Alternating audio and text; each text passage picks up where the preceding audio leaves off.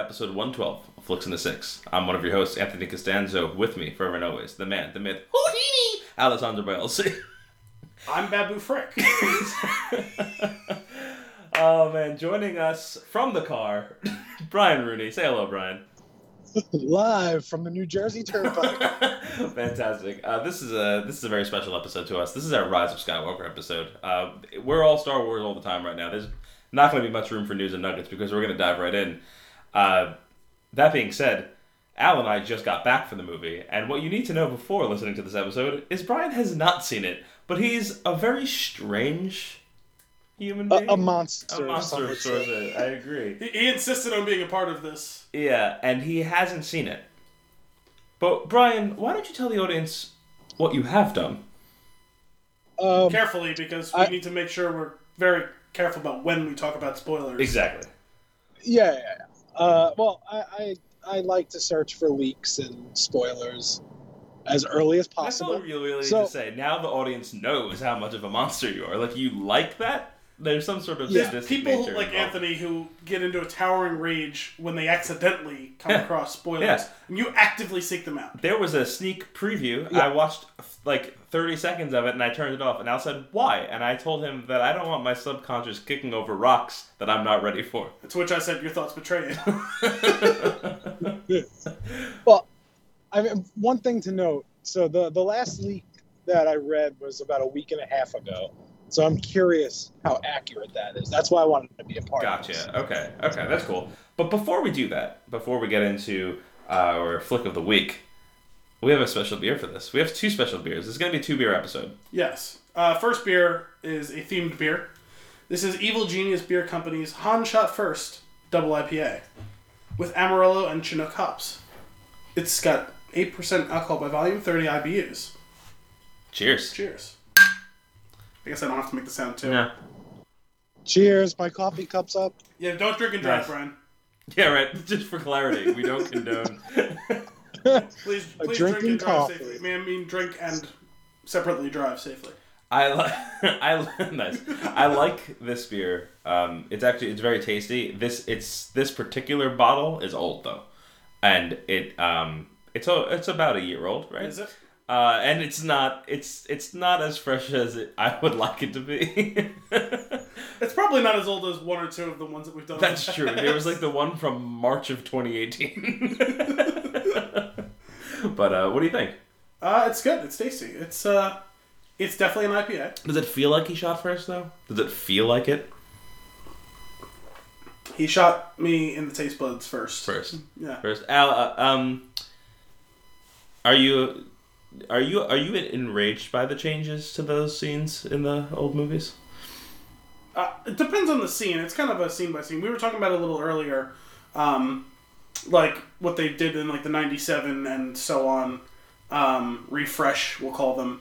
Um, for some scenes, it's annoying. Actually, the latest batch of them is the ones that have annoyed me more because I hate, hate the the Darth Vader no when he picks up Yeah, Emperor Palpatine. I'm with you on that. But what I hate even more Is the is the Hayden Christensen eating No. his way into Return of the Jedi? uh, I, that actually doesn't really bother me that much. I, I, I nothing. Nobody else changes age when they disappear. Is my problem with it. I nothing that. I know. I nothing.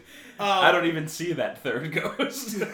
No, I, I don't hate it. I don't love it. It's whatever. Sure. The one that I hate is how they changed the scene after Vader cuts off Luke's arm and he falls in Cloud City. He screams this cathartic no, or not no. He just has this cathartic like, yell and that echoes as he's falling, Mhm. and he then falls into the thing. They've trimmed the scene down, and they completely scrub his scream, and they played this over the top as he's falling. I That actually one- that loved that that scene the way it was originally. Yeah. Um, I don't. Uh, yeah, the only ones, the, the ones that bother me, the one that bothers me the most is the is the actually is the Hayden Christensen in the end, just because everything else, like there's some, it, seems like there's some sort of rules. I don't know. They gave David Prowse hair, and he was Egghead when he That's died. true. So like, That's true. We've always played around up to it. begin with. so And then there's that whole thing about who was actually under the mask the majority of the time, which is It's an interesting story. and There's a Fun- Netflix fun documentary fact. about that. Pedro Pascal is never under the mask in The Mandalorian. Really? Yeah, they just have I- the stunt guys under there. There was one specific guy, I forget the guy's name. I was reading an article about it the other day. Yeah, I, like Pedro Pascal is not even ever on set. Huh. He just records voiceover as if he was like an animated character. I guess that makes sense. What were you gonna say, Brian? Um, if you paid attention to the group chat, Al taught us that. I don't remember that. I think I sent that to you guys. You- The thing is, you guys got to realize, uh, the a lot of those messages come through while I'm working, and if I see them, they kind of I'll read them quick or they'll scroll by, and then if I were to go back at the end of the day, you're talking like a novel that I have to get through. See, what I usually do when someone sends me a link to something is I just open a tab. sure, So this way, the next time I see my, I open my browser, it'll be there. I'll be like, oh yeah, I meant to read that, and then like it'll be. but I part of it. have you here now to tell me in person. It's so much better. Uh, that being said, Han shot first, delightful. I'm a, I'm a fan. tasty. I'm, Um, I'm a bigger fan. of I, I mean, I don't, I don't love it, but I like it. Yeah. Um, I think you'd love it if it was fresh out of the keg. Maybe That's when I had it the first time, and I was like, it's tasty, this but I wouldn't think it twice of this one, honestly. Sure, sure, but it's. I mean, the theme is. It's not as good as our last Star Wars themed beer, which is up on that shelf. That one was really. That good. was amazing. What was that called? Um, Top right. where the hell is it? Oh, it's over there. What do we got there? It's something Millennium Falcon, wasn't it? Oh, yeah, never tell me the odds. That's Never what tell me the odds. That's right. That was delightful. That was Declaw. Yes. Nice. I'm not getting back up. awesome. Awesome. I'm in the chair. You're installed. Yes. He's installed. All right. The rise, of, All the right. rise of Skywalker. You want to just start with first Uh, first impressions? I want to start with first impressions. Well- oh, go ahead, Brian. But before you do that, um, there's gonna there's gonna be a little hard for you to answer probably. Is, is it uh, 'cause potentially I know- spoilery? Because if so, it has to wait. No, Okay. no, no spoiler. Okay. yet. No Um, spoiler. No thanks. I we, Sorry, I almost just caught Anthony with the spit take. Uh, more on that later. I can't believe I got you with one via text the other day. That was good. Continue, Brian. anyway, I I know as you you marinate with it and probably see it again tomorrow, your thoughts gonna change. Walking out of the theater, your knee jerk reaction out of ten, what do you put it? Yeah, you gotta answer. Don't give me this bullshit. You gotta think about it. It's it's complicated. I know it's complicated. Oh, I know. The, the thing is, I'll just kind of walk you through it as I get to my number. Um, I obviously want to love this movie so much, wanted to love this movie so much, Sure. like before I came into it. Um, and I've been possessed of this anxiety for the last several days in particular. And my deepest fears were not realized, but some of my concerns were. Mhm. Um, but also, there's a lot of good to this movie as well. yeah. It's kind of a mess. It's a little bit cheesy, but Star Wars has always been cheesy. Sure. Um, definitely very, very fan servicey, even more than Seven was. Mhm. Um, and some of that actually was, I it was isn't a negative actually. It's a, a positive, I think. Yeah. Um, so overall, Wait. Al gave you a lot of caveats. I'm gonna go eight. I'm gonna say six and a half, seven. okay. Okay. I, fair. I like it. My biggest fears of the quote unquote JJ's got to fix eight, which obviously, if you've listened to the show before, you know that me and Anthony love eight. Yep. Um, a lot of that really didn't end up being true, and that's what I feared. But some of it was. Some of it clearly was meant to walk back. Some of that we won't get into it yet. Until- yeah. But the thing that I found was more than specific plot points, though there were a couple, and some that mattered, some that didn't really. Um, there is more of a thematic walking back of some things, which annoys me, but not enough to make me like hate the movie. Mm-hmm. Um, I guess we could just wait until we talk about it more later. But the, I, I don't know. I wasn't too worried about that. I will say that the beginning of the movie is jarring. The opening, like cr- crawl with like the little bit of like text. Um, I don't actually know what the official title for that is. The title scroll, like I think so. um, was really jarring. It was the only one of the nine that didn't like. It feels different than the other eight. Yeah. Like, it, and I don't It feels know like they forgot and wrote it at the end. Yeah, like I don't. It's well. The, the thing is, like the language of those things strange. have always been consistent, Mm-hmm. no matter what. Yeah, this one was just this not that. feels like it was written by someone else, which Yeah, is weird I- because I, I agree. like Lucas probably wrote one through six, clearly didn't write seven and eight and nine, but seven and eight still felt like they fit the spirit of how that was conveyed to the audience. Yeah. This one was so different than those, which is just was just jarring to me, which concerned me. Um, I don't know. Yeah, there was uh, there was some things in here in the movie in general that jarred me. It took some risks that I didn't expect it to, and some I think paid off in a good way, and some paid off not so good. Um, there were other things that were entirely too safe. Um, there are some things that are definitely meant to be nods to the past, in I'll call it a positive way in the sense of a nostalgia fan service. In, the, in, in, in this case, you're just not going to get around it. But there were other things that are clear rip-offs of other stuff, including self-cannibalization of the series. Sure. Um, specifically, I can say this without too much of a spoiler. When they're leaving that asteroid belt, and the other ship follows them, I'm you saying that as vaguely as possible, so Yeah. you won't know what, so no one will know what that. Yeah. That is a blatant ripoff of Empire, Absolutely. which doesn't make sense to me.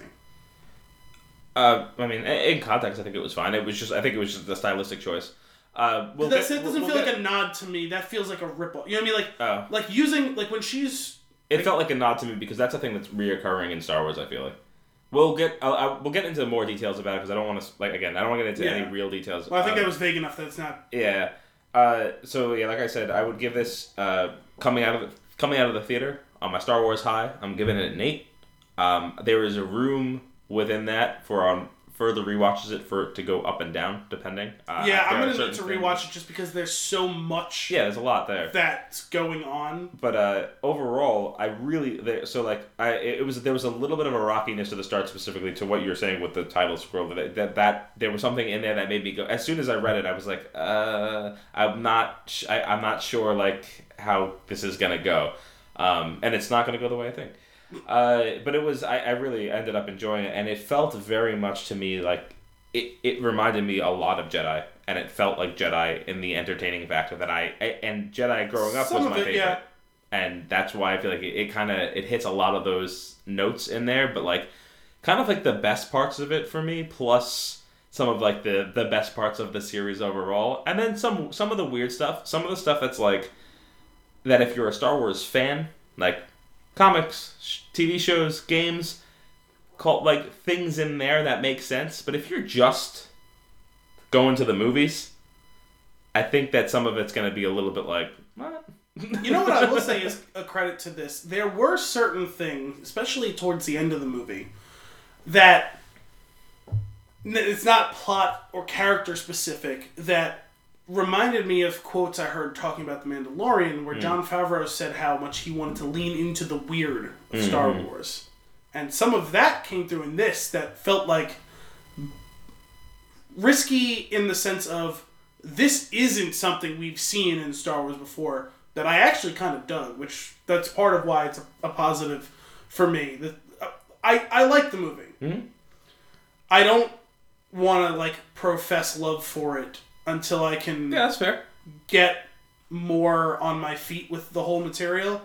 And there are some things that I dislike in the, like I said, the quote unquote reclaiming from 8 Um, and there are some things I, that are completely separate from that that I didn't love in just how the story arc fits together. In just in this movie, not across the arc of seven, eight, and 9 there were other things that I think that they really held on to from eight that I liked that they held on to that I was I wouldn't have expected them to, mm-hmm. which I view as a, as a net positive for yeah, sure. I, I, I agree. So you have our gut reactions, Brian. I'm an eight. Al's at a So- six. You want I to? said I said like a six and a half. six and a half. Yeah, So to take this however you would want, since I haven't seen the movie, reading everything is different from actually visually seeing Sure. it. But if everything I read is what happens, I would definitely be lower than you guys, like a four ish. Like it just didn't sound good to me. Again, reading and seeing it is totally different, and Mhm. hopefully a lot of the things I read are not true, which we'll find out. Yeah, There's a lot If of it- visual it- spectacle to this movie. It- there is. Oh, exactly. Yeah, no, I know that. But like, if it plays out exactly what I read from a story standpoint, like I, I don't well, really like it. There are definitely things going into like watching. As I was watching the movie, I was thinking like certain aspects of it. I was like, if I had to explain this to someone, they would not want to go see this. so you, you, I wonder how accurate the things you read for, were. for good or bad, this Yeah. movie has a shit ton of baggage. Yeah, I'll say for good and bad. yeah, yeah, yeah. Yeah, I agree. Uh, it's So if you're watching, if you're deciding to be your jumping off point as the ninth in an installment of the saga, sure. you're a psychopath. So Well, yeah, you're you're a Brian for sure. I that, no, gonna I say think that transcends Brian. that transcends Brian. I will say, uh, It's like, it's I like was. picking Endgame is the first thing. Oh, let me watch the twentieth movie in this. Like, what Yeah. the fuck? I, I will say though overall, uh, I'm satisfied with at this ending for the nine movie saga. I would say, and reflective in my score, they could have definitely done worse, Mhm. but I think they could have done better. I don't know how much. I, the thing is, I can't think of something that I would have wanted more out of it. I liked where it went, and I liked how it kind of wrapped up. So we'll get we'll get more into that uh, in this in the spoiler terry. Spoiler terry. Spoiler terry. Am I having a stroke? Do you smell toast? yes. um, in spoiler territory, but uh, I think it's time though because I'm I want to talk about this movie. Yeah, wanna there's only so much we can talk around it, so and might as well uh, we're not doing news and nuggets. So from this point on, it's spoiler territory. Uh, I imagine. I feel like if you watch this show, watch if you listen to this show. I mean, technically we're on YouTube, but you're just me looking at watching. visualizer. That's yeah. Don't watch that. Uh, if you're listening to the show, you're probably if you're still listening to the show, you're you're probably a Star Wars fan, and I imagine that you wouldn't even have started this episode unless you've seen the movie. So uh, that being said, spoilers from here on out. Uh, Brian, you had an interesting Yeah. plan for this episode, so I kind of want you to take Yeah. us away. All right. So I, I wanted to do a leak versus reality. So everything I, I read versus what actually happened. So I, I guess we could probably 'Cause- start this off by then you picking a couple of things that you really want the answer to and teeing them up for us, and we'll say, say yay or nay. okay. Can we play this a Um, little bit more like a game show? You've been All right. bamboozled. A hundred people have been surveyed on the board. Number one answer. All right. So la- last spoiler warning. We're, we're going to jump Yep. into it. Um, one thing I wasn't sure what they were going to do with, with you know the untimely passing of Carrie Fisher. I didn't know how they were going to handle her character. If they were going to let her live just because you know the like the actress passed away, so killing someone that passed away could be a little weird. Mhm. Um, but I read she dies in self-sacrifice to save um, Rey, and then I'm going to jump to something else here, so you know to see what this is. And Ben, not Kylo. Uh, how accurate is that? That is. Uh, it's mostly accurate. Yeah. I was gonna say it's spot on. I don't know Well, if the, accurate. the the way he phrased it with Ben at the end was a little confusing. to save Ben. Yeah. She literally says, "I have to save Ben." Did she say? I think so. She said something about Ben for sure. I'm pretty sure. Um, or it's like my last, my last, whatever attempt or something like that, or last, Yeah, way- well, like it's my last only way chance to it. reach Yeah, him is what she said. That's said. what it is. so that's what I'm saying. She didn't I think specifically. she says Ben though, because she she always refers She does, to but what I'm Ben. saying, she didn't say I have to say Ben. She said this is my last chance to reach Ben. I think. Hmm, yeah, yeah, yeah. That's true. That's true. But yes, Brian, that's that's what happens. Yeah. And Okay. uh, okay, well, well All right. let's let's pause there. Well, say we're now. I don't know if you were reading the script itself or just someone mentioning it. What in what form do you think her sacrifice takes? It, it didn't have any more detail on that specific one. It was just self-sacrifice to save. Ben. Okay, so can I spoil something for you and how it happens? Duh. Okay, dude, she takes a TIE fighter and she flies it into Rey. it's freaking ridiculous. and it's the most insane scene in the movie. and that does not translate on paper. Is is Rey uh, kind of bad at Yeah, that this point? is all a lie. I I'm, I'm literally, I'm literally holding my mouth and like suffocating myself so that my laughter doesn't come through on the microphone there. No, that is very much not how that happened. No, it's uh, it's more of a reaching out through the force and kind of calling his name. she basically mirrors what Luke did in eight to force project and talk to Ben while he's fighting Rey, and it gets him to to pause because the way that fight's going, he's winning. Yeah. Pretty. He is actually pretty- about to deal the killing blow. It, it does seem like it's heading that way, despite the fact that he's. Well, he has been charged with killing her, And he, but he, but he clearly hadn't doesn't want to, seemed at that point. Yeah, at Yeah. that point, he didn't seem like he actually wants to. In fact, he has he has said to her and the audience multiple times at that point already that he is actively trying to turn her to the dark side. Right, right. But yeah, so Right. far so good. Uh, you're one for one. Okay. Um, all right. So something else that I, I, I thought was a little Something surprising. good. Something good. Uh, an appearance by Han Solo. yeah. Yes, Yep. Absolutely. That is. A, yeah. I'm pretty sure. So far, you're you're reaching deep, and uh, I think you're gonna have pretty much all things that happen. Yeah. Han Solo shows up as not a Force ghost, but I was a little confused by a the first. memory manifestation of Ben, and that one piece of it, that p- particular portion of the movie, I didn't fully like. Just I liked what I liked the idea, but making it f- seem like he was like fully there, like Which I guess, is a little strange. considering we're, we're po- post spoilers, considering how ghosty Luke looks later, yeah, I guess that's the indication to us that he is truly a memory and not a yeah. manifestation of the living force or whatever. But I feel like it should have manipulated maybe some of the rest of the scenery or something in some way that we're inside of Kylo's head or Ben's. well, I guess it's kind of hard if you're gonna have them standing on a platform in the middle That's of the true. ocean with the wind to like not have his hair blow. Yeah. Or or when they cut to when they cut camera back and forth between the two of them, if it's like because that memory you were actually talking about this earlier, uh it's his outfit is it's the same as his outfit and look in episode 7. It would be interesting if when they cut back to look at him if his backgrounds and surroundings were the rest of that platform like standing in the dark.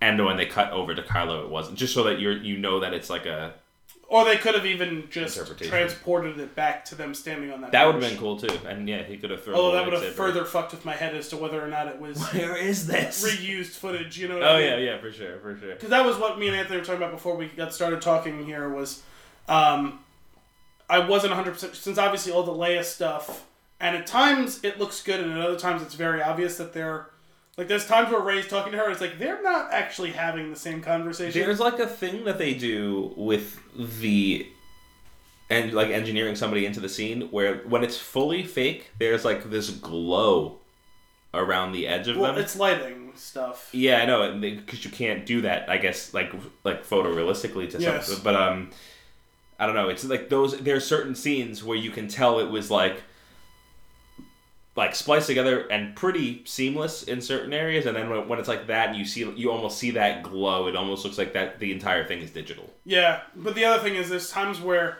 they manage it pretty well and there's other times where it's like oh they're clearly having two separate conversations yeah um but uh, just because It's it's, like, kind a it's like a, a, a pretty good spliced together like YouTube video. Yeah. it's like the Paul Rudd interviews Paul Rudd. yes yes it's exactly like that actually Look um, at us. But Hey. I was what? Look at us. Look at us. Just us. um, I was a little confused at first about the Han stuff because he is the exact same outfit. He's got the the stubble and the hair. He looked better to me though, and he looked. It didn't look like he was like it was reused footage, just because it looked a little. It looked a lot cleaner. I guess so. Uh, The lighting was different, so it's tough to tell. But I, I wondered, especially because the way it ends, it ends exactly the same way as how it ended with them at, in Seven, where he reaches out and he touches um, Ben's face, and and Ben then delivers back the exact same line. Yeah, um, I know what I have to do, but I don't know if I can or I don't know how. yeah, You know, and and then he looks down at the lightsaber, and I actually thought it was gonna be him. If he had to like stab the memory too to get rid of him, like Yeah. I was a little confused about that. he just goes full dark. Also, I'm a little confused how he got his down. lightsaber back com- com- at, at all because like she had both of them when she left. No, she. I think she just threw it Well, down. Brian, do you care at all about spoilers or no?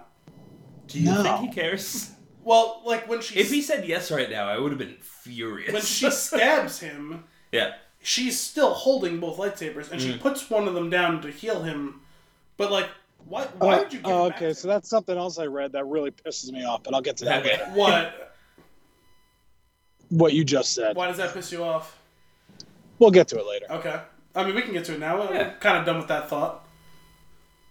Okay, so yeah, Rey pretty much fatally wounds him and then because it was fucking in the Mandalorian to try to explain it, she fucking heals him with the Force. So that's, this, that's an old Force power, man. But this is also this is one of those things that I was saying reaches beyond the films. Like there's Force healing has been in Star Wars for a very long that, time. That's what I was getting. And at. all over the place in a lot yeah, of games. but like, that's also not canon anymore. But they can they can reactivate any of that at any time. Yeah. The whole point is it's up to them to decide how and when they wish to do so. And by doing it in the Mandalorian, it was whether or not that was the sole purpose of it. Um, them choosing to air it two days or a day before was to make sure that you are aware that it is a thing again. And also, we're told that it's an old, old practice. It is. It, it I it specifically I remember it being mentioned like diversity in in in, uh, in, books and in games. Force heal has, oh, yeah. has been a, a, power that you could use to heal yourself in in video games in Star Wars video games in the past. So that's just them reactivating it to canon. Yep. There's actually something else. If you want to get mad about wonky like Star uh, Force powers, there's something else that you could you could get. I'm not upset with it. I was at first I was a little like, huh. Be- Why don't you wait? Because I'm curious if that's going to be one of his spoilers. Okay. That he read. Fair enough. But um, yeah, no. Uh, and the other thing is, um, it's actually not the first time she does it either in the movie. She mm-hmm. does it earlier in the movie to foreshadow that it's going to be a bigger thing later on. Yeah. Yep. All right. What's our next? Next spoiler. Two right? for two, right? I, I, guess so. Well, three for three. Yeah, that's right. Um. Well, I, this one I kind of hope is true because I, I I like this idea. Um, that in episode eight when Kylo says that Rey's parents are nobody, that's kind of true because she's Palpatine's granddaughter. She is Palpatine's granddaughter. Yeah, yeah. Uh, that one was a one. It was one that I feel like they were trying to defiantly not walk back, but did anyway. Well, you know what they did without saying it is they did the from a certain point of view. Yeah. Explanation. Exactly. Where basically Ben says to her, "Your parents were nobody because they chose to be nobody." To mm-hmm. protect you. Yeah, uh, that, and that was weird. But like, th- clearly, there's gonna be. I feel like there's like gonna be some interesting history with her father slash the son of Palpatine. the emperor. Like, I don't know. There's got to be some story there that's interesting. So she's not nobody. That's the thing. Like, well, there's certainly no. Back. Also, what's up, Brian? What the hell is the timeline when this dude had kids? Because in the Phantom Menace, like he was already old, and Rey's supposed to be young. I, I mean, I, I, don't know. Well, it's a little. I mean, so weird. she was. I mean, she's supposed to be in her like early twenties in this mid twenties in these movies, um, but remember, Sith have no compunction about sex and. Yeah, see, what you have to understand, Brian, Sith. is when an old Dark Lord loves someone. and he puts his midichlorians in there. like, Je- Jedi, you know, it's frowned upon to frowned upon. Let's just say it's frowned upon for Jedi to fuck. Mm. Um, Sith, there's they they, they there's it's encouraged. there's only one rule with Sith, and it's the rule of two. Um, so if, if if your entire worldview is one of personal gain and power and basically it's essentially the Church of Hedonism. Hmm. If you want to fuck, you're gonna fuck. Yeah, yeah, it's weird. Um, I doubt that he had like a, a Mrs. Palpatine. But I'm cu- I, am curious about that story though. I want to know the story of like the partner that he. I mean, I'm assuming he just decided I wish to fuck and then that, uh, I've spoken. Yeah. Yeah. Uh, well, I have something. Something. I have something.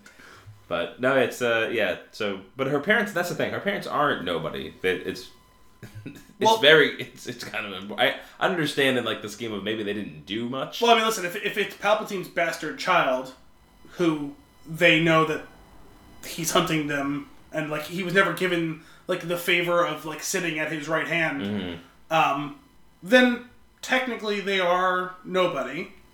They're nobody adjacent. Nobody adjacent. All right, I'll, I'll let you have that. Well, I, I see. The thing is, this is one of the things that I didn't like, and you knew they were going to do something. Mm-hmm. Of if she was going to be related to someone, this is the least offensive sure. of the solutions they could have chose. So I'll just say like I'm fine with it, even if I prefer they didn't do it. But if she ended up being Luke's or Leia's or Obi Wan's daughter, granddaughter, that would have pissed me off a lot. This is the least bad of all of those options That's that's true. Uh, I was curious because it makes the most sense in the sense of like like Sith can just go and fuck if they want. Like, So. I, I have to ask though because um, back when Force Awakens came out, this was a theory. And yeah, I mean, well, it was- people said is she is she related to Obi Wan? Is she related to Luke? Is she related to Han and Leia? Or is she related to Palpatine? but there were like there was a contingent of people that were adamant that she was Palpatine's granddaughter. Like this was like a thing. yeah, But it was well, because it would have been weird for her to time be it his daughter. was She was too young. in wild speculation that in the delivery of the fact that that's what she is, I was like, ugh. like only because like I, I I agree with you. It's it's the best option, but It's not a good option. it it wasn't a great option, and it was more so because I feel like it was cheapened by like people randomly guessing at it. Yeah. And then, and then that being the choice. I feel like if it's something that you could, I feel like it should have had something. Like if someone Game of Thrones like theorized it. Yeah, like I, if it, I, I wish they would have reverse engineered a way that you could have gone back and figured it out, like to some degree. And because they've done that with a lot of, like they, they can do that. Like they have this enough canon now that they could have done that. and it's But- one of the places where the stretching at the seams of seven, eight, and nine shows. Mhm. Because if they had just continued on with her being nobody, I think it would have been better, and I think it would have fit better, even with the through lines that continue from seven directly to eight. Yeah. You can't tell this story if it's not the case, or at least you can't tell the story in the same way. You could still have a reincarnated Palpatine who is aware of an incredibly powerful force sensitive being who's after her. Mhm. Maybe it doesn't have the same narrative weight, but it is still a story you can tell with minor tweak. I also think that I won't say it yet because I'm wondering if it's one of his spoilers. I I do think that the um, the final scene would have had a little bit more gravity if she really was nobody and her and her parents were nobody and she doesn't like she didn't remember them. I, I wish she was nobody. Um, I think that would be a lot better. I cooler. did too. But that's just I my liked opinion. that note, that signature at the end of eight, with the little kid grabbing a broom. Yeah. That the force is for everyone. Not that bloodlines don't matter at all. Just that that's not the only way. Yeah. Yeah. It's I it's a missed it's a missed It's a missed opportunity. yeah. It's a misstep. Yeah. Yeah. All right, Brad. What do you got? All right, he, uh, here's one that I think is not in the movie. Oh, The God. the Hutts are in it. The Hutts are not. The Hutts in are it. not in the movie. Correct. Good, nice. Yeah, I was hoping that wasn't the case. There are some new Uh, amazing characters in the movie, but the Hutts were not one of them. Um, let- let's see. I'm trying to remember now. I was very Um, concerned that you were like flipping through pages of something right while you're driving. He literally, Uh, he I'm- literally has John Boyega's script No. in his hand right now, like the paper copy, No, I'm, the original I, copy. am actually outside with the dog right now. I'm getting her to go to the bathroom. Oh, so you got home. nice. Yeah. Force is strong with this one. hmm All right, what else you got? Uh, um, something I hope is true. Okay. Finn, and- Finn and Poe do not die. They, no, they don't. Confirmed. Confirmed. Yeah, they. Uh, man, they're so they're so much fun as buddies. Actually, outside of Leia, Pose some opposed squadron, if not all of it. yeah, but none of the main good guys. Uh. Yeah. Oh my God. No. Snap Wexley. Well, uh, the thing that really got I I'm gonna I, they got me. They got me with Chewie, and I was like, oh my god. Uh, uh, oh, Big yep. time fake out. So they they blow up something. You think he's on, and then he comes yeah, back. yeah. yeah. That was, It a, was- that was a, a big time bait and switch. It it got me good though because there's the only it's it's one of the I won't I'm not I'm not annoyed by it. It's the only way they could have done it without you guessing it. They did not show you any other possibility in the scene. They showed two ships originally. Did they? I think so, but One was leaving, wasn't it? they only showed one at a time leaving. Yeah, okay. So, yeah, it was a little crazy. So, when it happens, and the way they do it, the music, the pause, the, the explosion, and the scream that she gives, like, I was like, my jaw dropped, and it did not, it did not go back up for another, like, five minutes. On the one hand, I was gonna be willing to be like, you know what? I truly didn't see that coming. Yeah. Like there But things, that's not how Chewie's going out. but yeah, on the other hand, for him to be just completely off screen. Now, I will say, they did lay the groundwork by naming his age specifically in the first scene. Yep. Well, the first scene with him in it when he goes, 250 years old. You know what Yeah. I mean?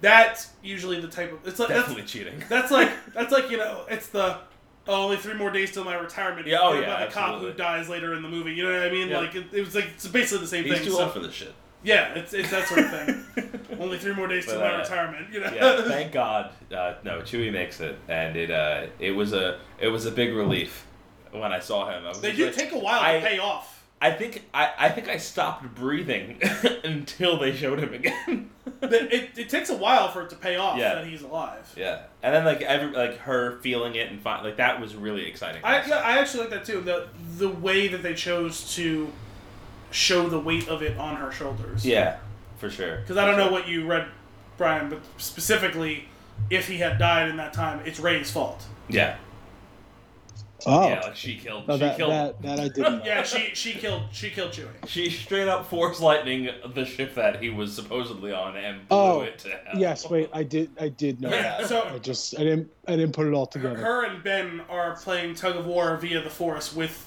the ship that's got him prisoner on it, and she's getting more and more angry during the fight, despite the fact that she's basically winning 51-49, and then she blasts it with Force lightning and it Yeah. explodes. Uh, I will say that was the second craziest thing in that scene because the first was the trailer that I've seen a thousand times. I was wondering the whole time. I was like, I wonder if she's gonna slice off one of those wings. And the way they do that, I was like, oh shit, is Ben dead? Well, see, I assumed watching that trailer the way it happens, I assumed she was going to slice right down the middle of the cockpit. Mm. Not, I still didn't think that's the way he was going to go out Right. necessarily. but then when it rolls off and explodes in a burning ball of fire. Well, the speed with which the cockpit then cascades across the desert and absolutely smashes against the rocks and instantly is incinerated. I was like, oh. Brian, it's very ultimate fireball. Nice reference. I forgot to unmute. I was, I was at first I was like I thought I was gonna get more of a reaction out of that. yeah. But uh, what else you got? Um. The, okay, they get some kind of Sith text, so they wipe 3PO's mind, so he could read it. Okay, I, I heard that as text, like a phone. Yes, that's how I was interpreting. Uh, They, they received a Sith text. They, yeah, they did. They did. Uh, no, that absolutely did happen, and the banter around it was really fun. Even from the very first point where he's like, uh, I can't tell you that. Like, you don't know where where do we have to go? Oh no, I know where you have to go. I just can't tell you. Yeah, and like in that moment, Poe is just ready to snap and Oh rip his head yeah, off. I could see in his mind him yanking I can get it. C-3PO's head off. And it's like, go ahead, now, don't tell me now. yeah. yeah, so that's uh, that is the case. there, there's a programming block in C-3PO that does not allow him to repeat and translate the Sith language. So here's a question: Why is that there? Well, he kind of explained it, except then he was cut off.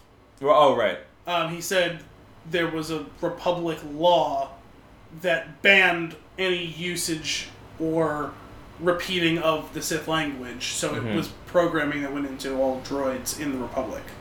The technology was built out. That's what I'm. That's what I'm getting. But at. I wonder if in he his was commissioned like to some job at some point that he probably had to put in place. Yeah. Okay, that's that. I I am really so Brian. This is a great piece of it.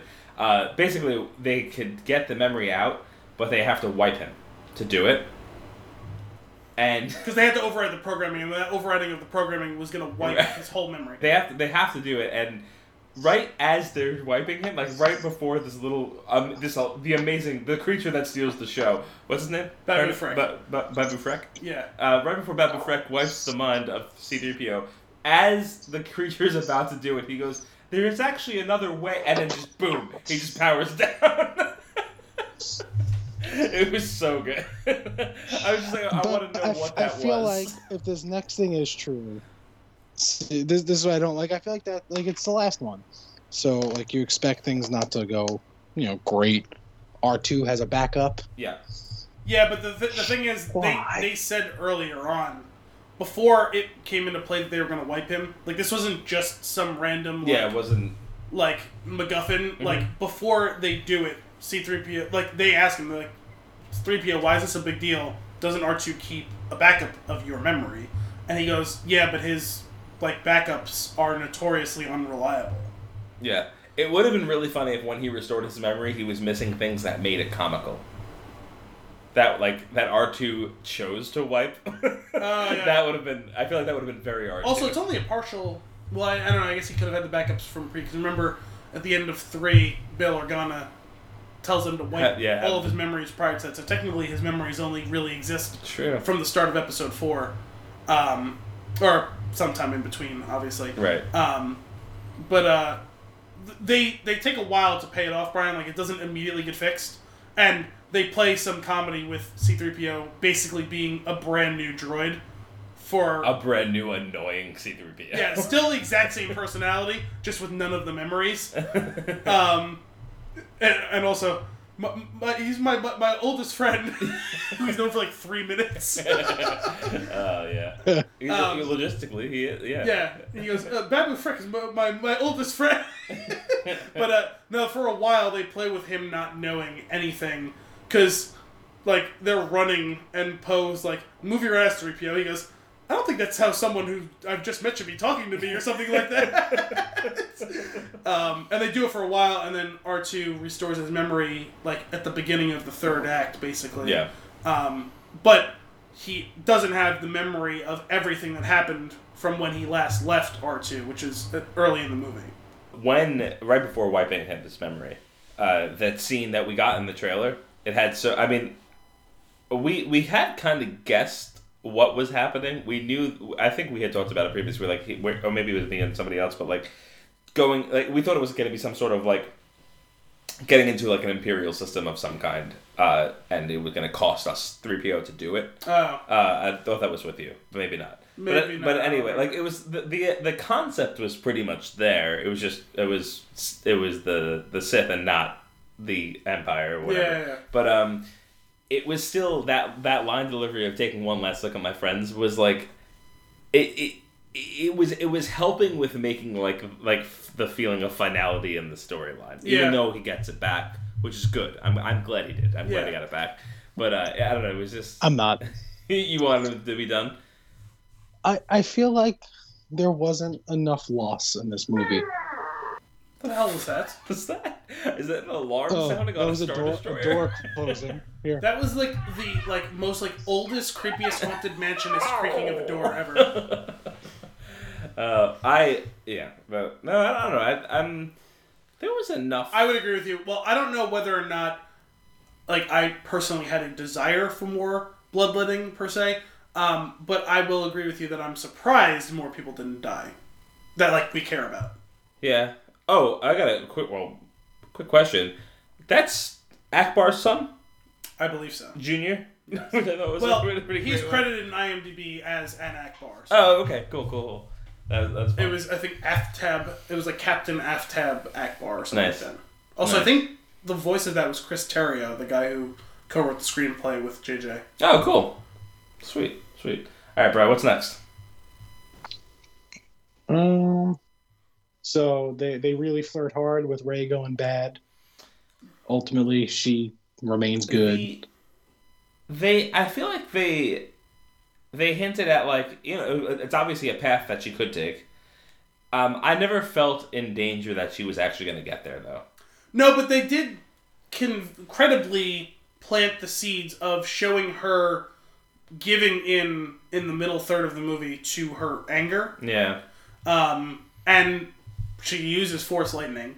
That's um, true. In her anger, you know, I mean, it's not something that like, for instance, and this is spoilers for the Mandalorian. Um, in episode seven, Baby Yoda uses force choke, Yeah. but I didn't view it as a malicious thing. Where it seems like he's too young to understand the difference between the different aspects of the force that he has available to him, Right. and he's using it as a protection, not in his rage. You know what I mean? Right. Um, though fear is an aspect of it as well, right? You can tap into the dark side Sure. through fear. You know, fear leads to anger, anger leads to hate, and all that shit. Yeah. Um, but they show her rising frustration through the end of the first act and then through the second act, um, and she's becoming reckless in the course of that time, and she's becoming angry and hateful in that time, and she accesses the dark side of the force Yeah. for sure. Which so is- th- it is credible that she could have gone, and then she is presented with a choice. I don't know what it was though about the execution that I was never in fear that she was actually going to get there. I thought that either she would come out on top or she would die in the process because I just never believed that that character would go bad. Well, I never believed that she would go bad and stay bad. Mm, that's fair. Um, the scene that we had seen in the trailer with her with the double bladed flips uh, lightsaber thing that was kind of cool. That actually that that scene ended up being pretty cool. Uh, definitely. I actually wish we got a little bit more. Yeah, I, I agree. Wish we got more. It was definitely better done in the movie. I feel like they cleaned up a little bit of it. It looked a little bit It- choppy. It sounds like a scene they had just for the trailer. Like that's why it was there to show something like that. Mm. That's what it sounds like anyway. Uh, It, it ends up being somewhat it's, important. it's more of like a force cave type yes. thing. Also, one of the coolest Creepy teeth. new things that we've seen for in, like the usage of a lightsaber. Yeah. Um, not not specifically the fact that it was sprung open, but she then closes it like scissors around a lightsaber Yeah. to pin it. I was like, oh, that's fucking cool. Yeah. Um, but there there is some precedent for that. Um, Jedi Master Pong Krell used it has a two lightsabers actually like that oh, um, in the Clone Wars. He that's was pretty cool. he's a big hulking. I'm not sure what I forget what his race is, but he's got four arms Ah, okay. and he carries two double bladed lightsabers. That's fun. Um, but they both, when you first see him, I was like, huh. Now he's got huge fucking hands, but I was like, that's a huge, like, like thick grip to his lightsaber, and he's you see he's got two of them. I was like, okay, that's cool that he's got fights with two lightsabers, and then he goes and like pops it open. He's got two double ones, and he's flipping it between his like four arms. I was like, That's cool. Holy shit! That's Which awesome. is the type of thing you can do with an animated show. Oh yeah, yeah, for sure, for sure. Oh, um, well, now that we're in lightsaber territory, those lightsabers were definitely lighter. Yes. It definitely showed. They look a lot better. The the duels were were fun to watch. they firmly rested between prequels and original trilogy in Yeah. The skill and choreography of the fighting. Duel of the Fates will still be the wackiest, craziest, like constant movement. Like, I love that. My personal favorite is actually the beginning of the Anakin Obi Wan. Yeah, that one's that one's that that one's just kind of like frenetic movement. Like it's nonsense. well, it's the most incredible in that regards. Although the choreography of doing three people with four blades, um, admittedly two of them was Yeah. joined, but still three people with four blades requires something. But just the absolute like poetry of the two of them fighting each other and how it reveals actual characterization in showing you. No matter how much more talented Anakin is than Obi Wan, that Obi Wan is talented in his own right, With the high especially push up against the wall. This is prior to the high ground um, but furthermore, showing how closely they are linked and that each of them knows each other's every move. Yeah. It's telling you a- big story, despite the fact that if you weren't paying close attention, you might just think, okay, this is just over the top spectacle action, which it is as well. sure. Um, but the double meaning in all of that, the, the visual storytelling there, I, I found I've always found incredible. I, I just love it. it's the it's the only one that feels a, a little bit like it feels a- as realistic as a lightsaber fight can feel in that there's never like one of those pause openings where like clearly the other person could have got you Yeah. you know because they're constantly moving blocking hitting like it's it is it's But they also have a lot of set and reset, um, which is similar to some of the stuff from the original trilogy. Mhm. But it definitely was much better than the lightsaber fighting we saw in seven and eight, which has been one of my disappointments. Mm. Mm.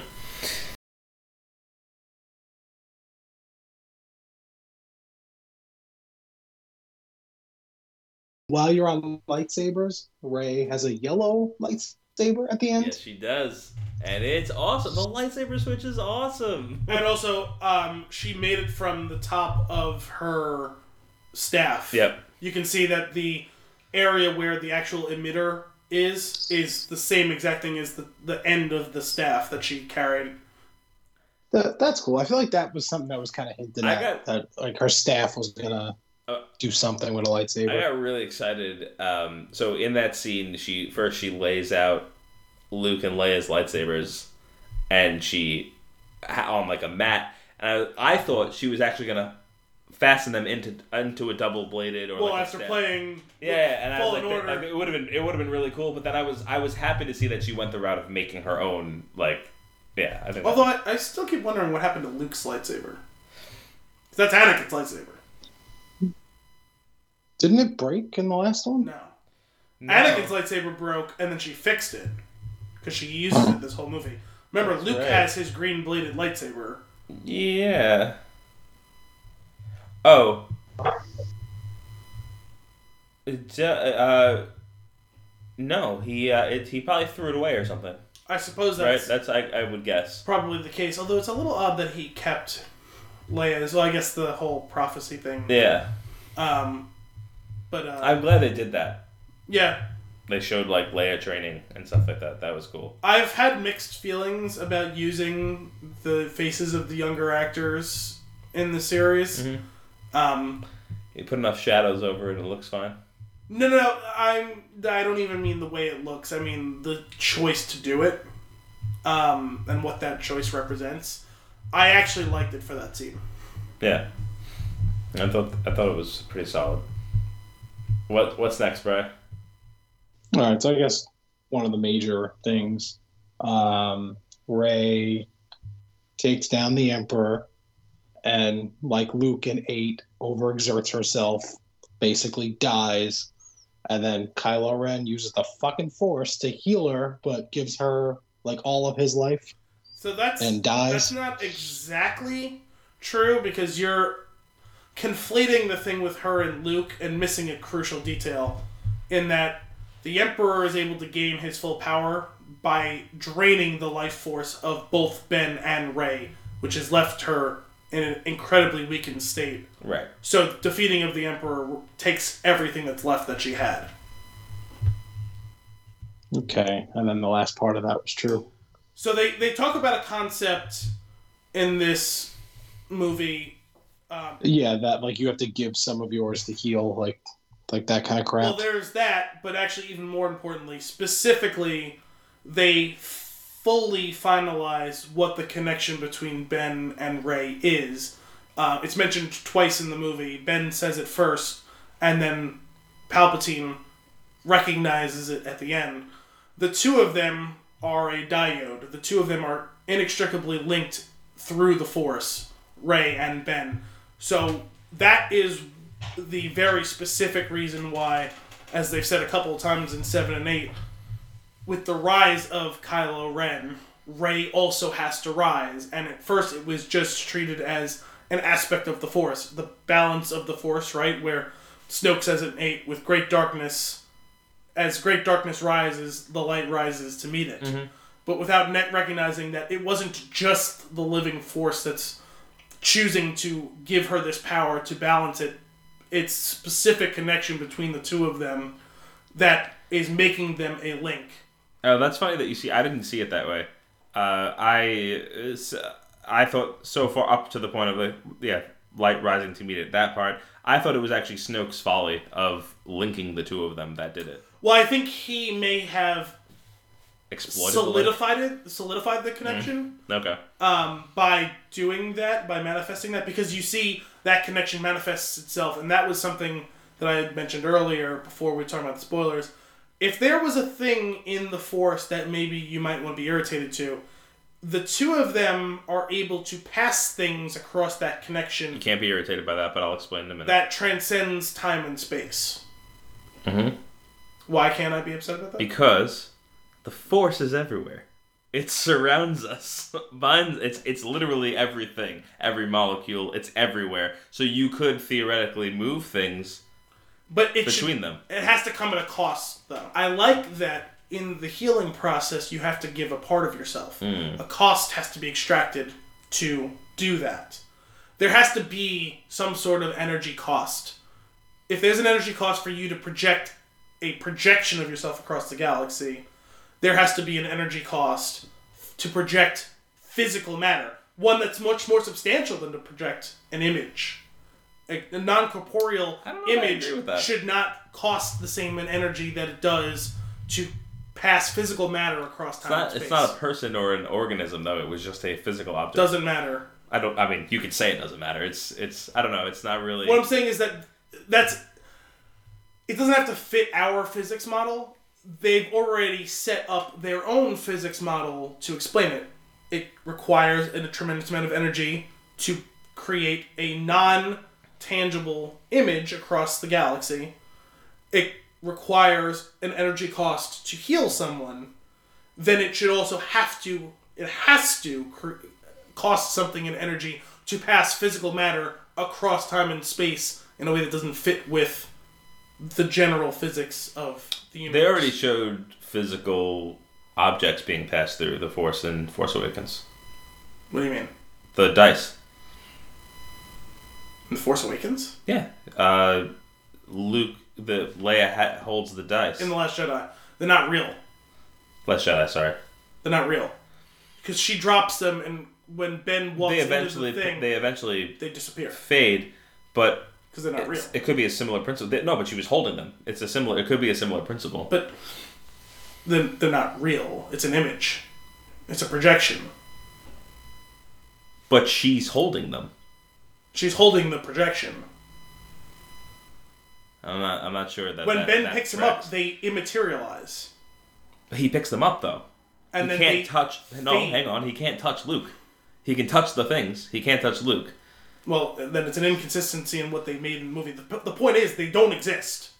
I don't know. I. I They thought, they are on the island with him physically.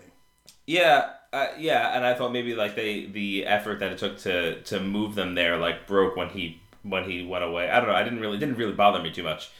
And the time I I don't think it's the same thing. I don't think you could relate the force projection of I don't see how you can do anything other than of a relate them. a living being and a I don't know a physical object. I think it has I I'm okay with it. It doesn't bother me at all. I'm not saying it bothers me per se because they chose to expand the defin- definition of the force, um, but that doesn't track with the other things that they're doing. Is what I'm saying.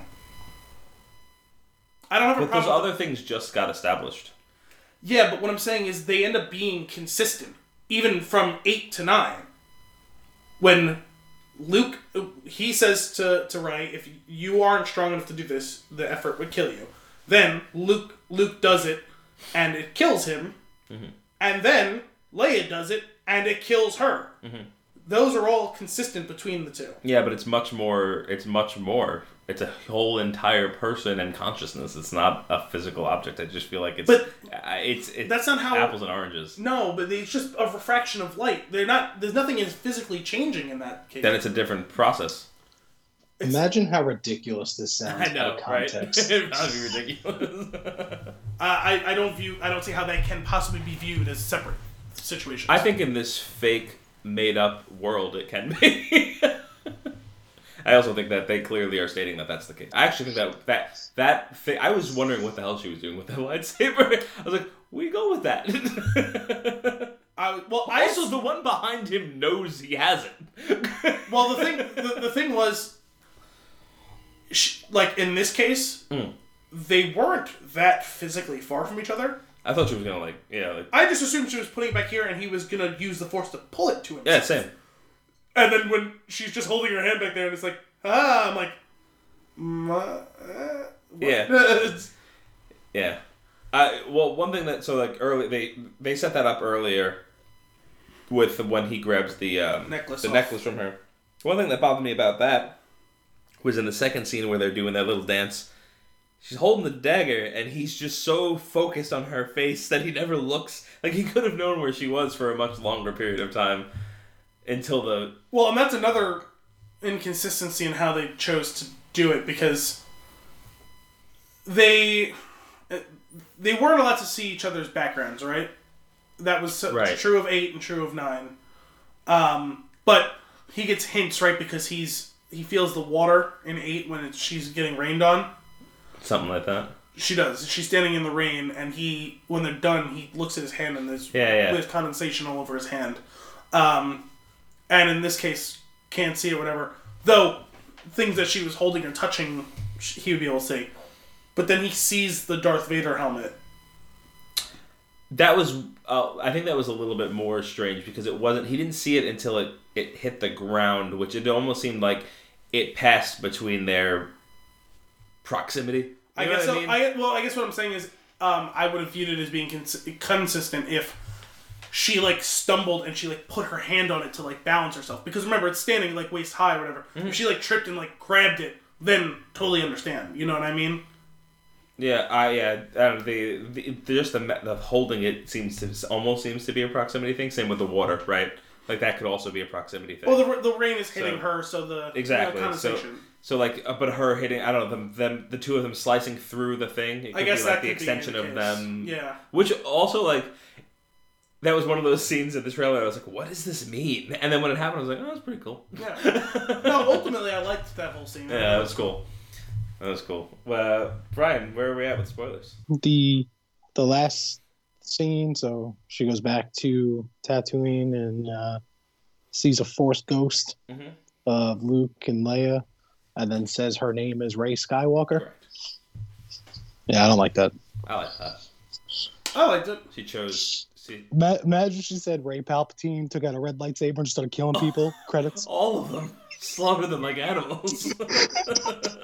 I mean, think about it. She, Women, she, children. She doesn't think of herself as a Palpatine. She Yeah. was raised by two Skywalkers, raised Yeah. in the Force by two Skywalkers. Wh- Again, that's what I was talking about get it. earlier, where I thought like that would have carried a lot more weight if she wasn't a Palpatine. Yeah. I think like if she has no background Well, because they, they said was the basically thing. adopted. They said the thing earlier. You know, what's your family name? And she says, "I don't have one." Yeah. She was no one and had no family name, and got to choose the one that she did because they were her real Right. parents, in the sense that they were parents to her. Mhm. Um, yeah, I think it has a little bit more power. There was a little bit of a thin thread with like Finn nose. I don't think he did. I think he's. I, I actually think he says that. to Uh, because he has a secret that he never gets out. Yeah. Yeah, Wait, what did you say? I read that. I that. said I actually think he said that to hurt Poe. The two of them are butting heads at that point. Okay. I don't know. Um, he says it a couple times though, doesn't he? Well, that specifically, like, I think he knows, it's possible. Um, but I just don't understand why he would know. The only reason it would make sense is if, like, he was the only person that Leia trusted the information to. In case something happened to her, Yes, because because She Poe's a knows little that- hot-headed, and then well, not only that, the specific relationship between Finn and Rey, like, they Oh. care about each other.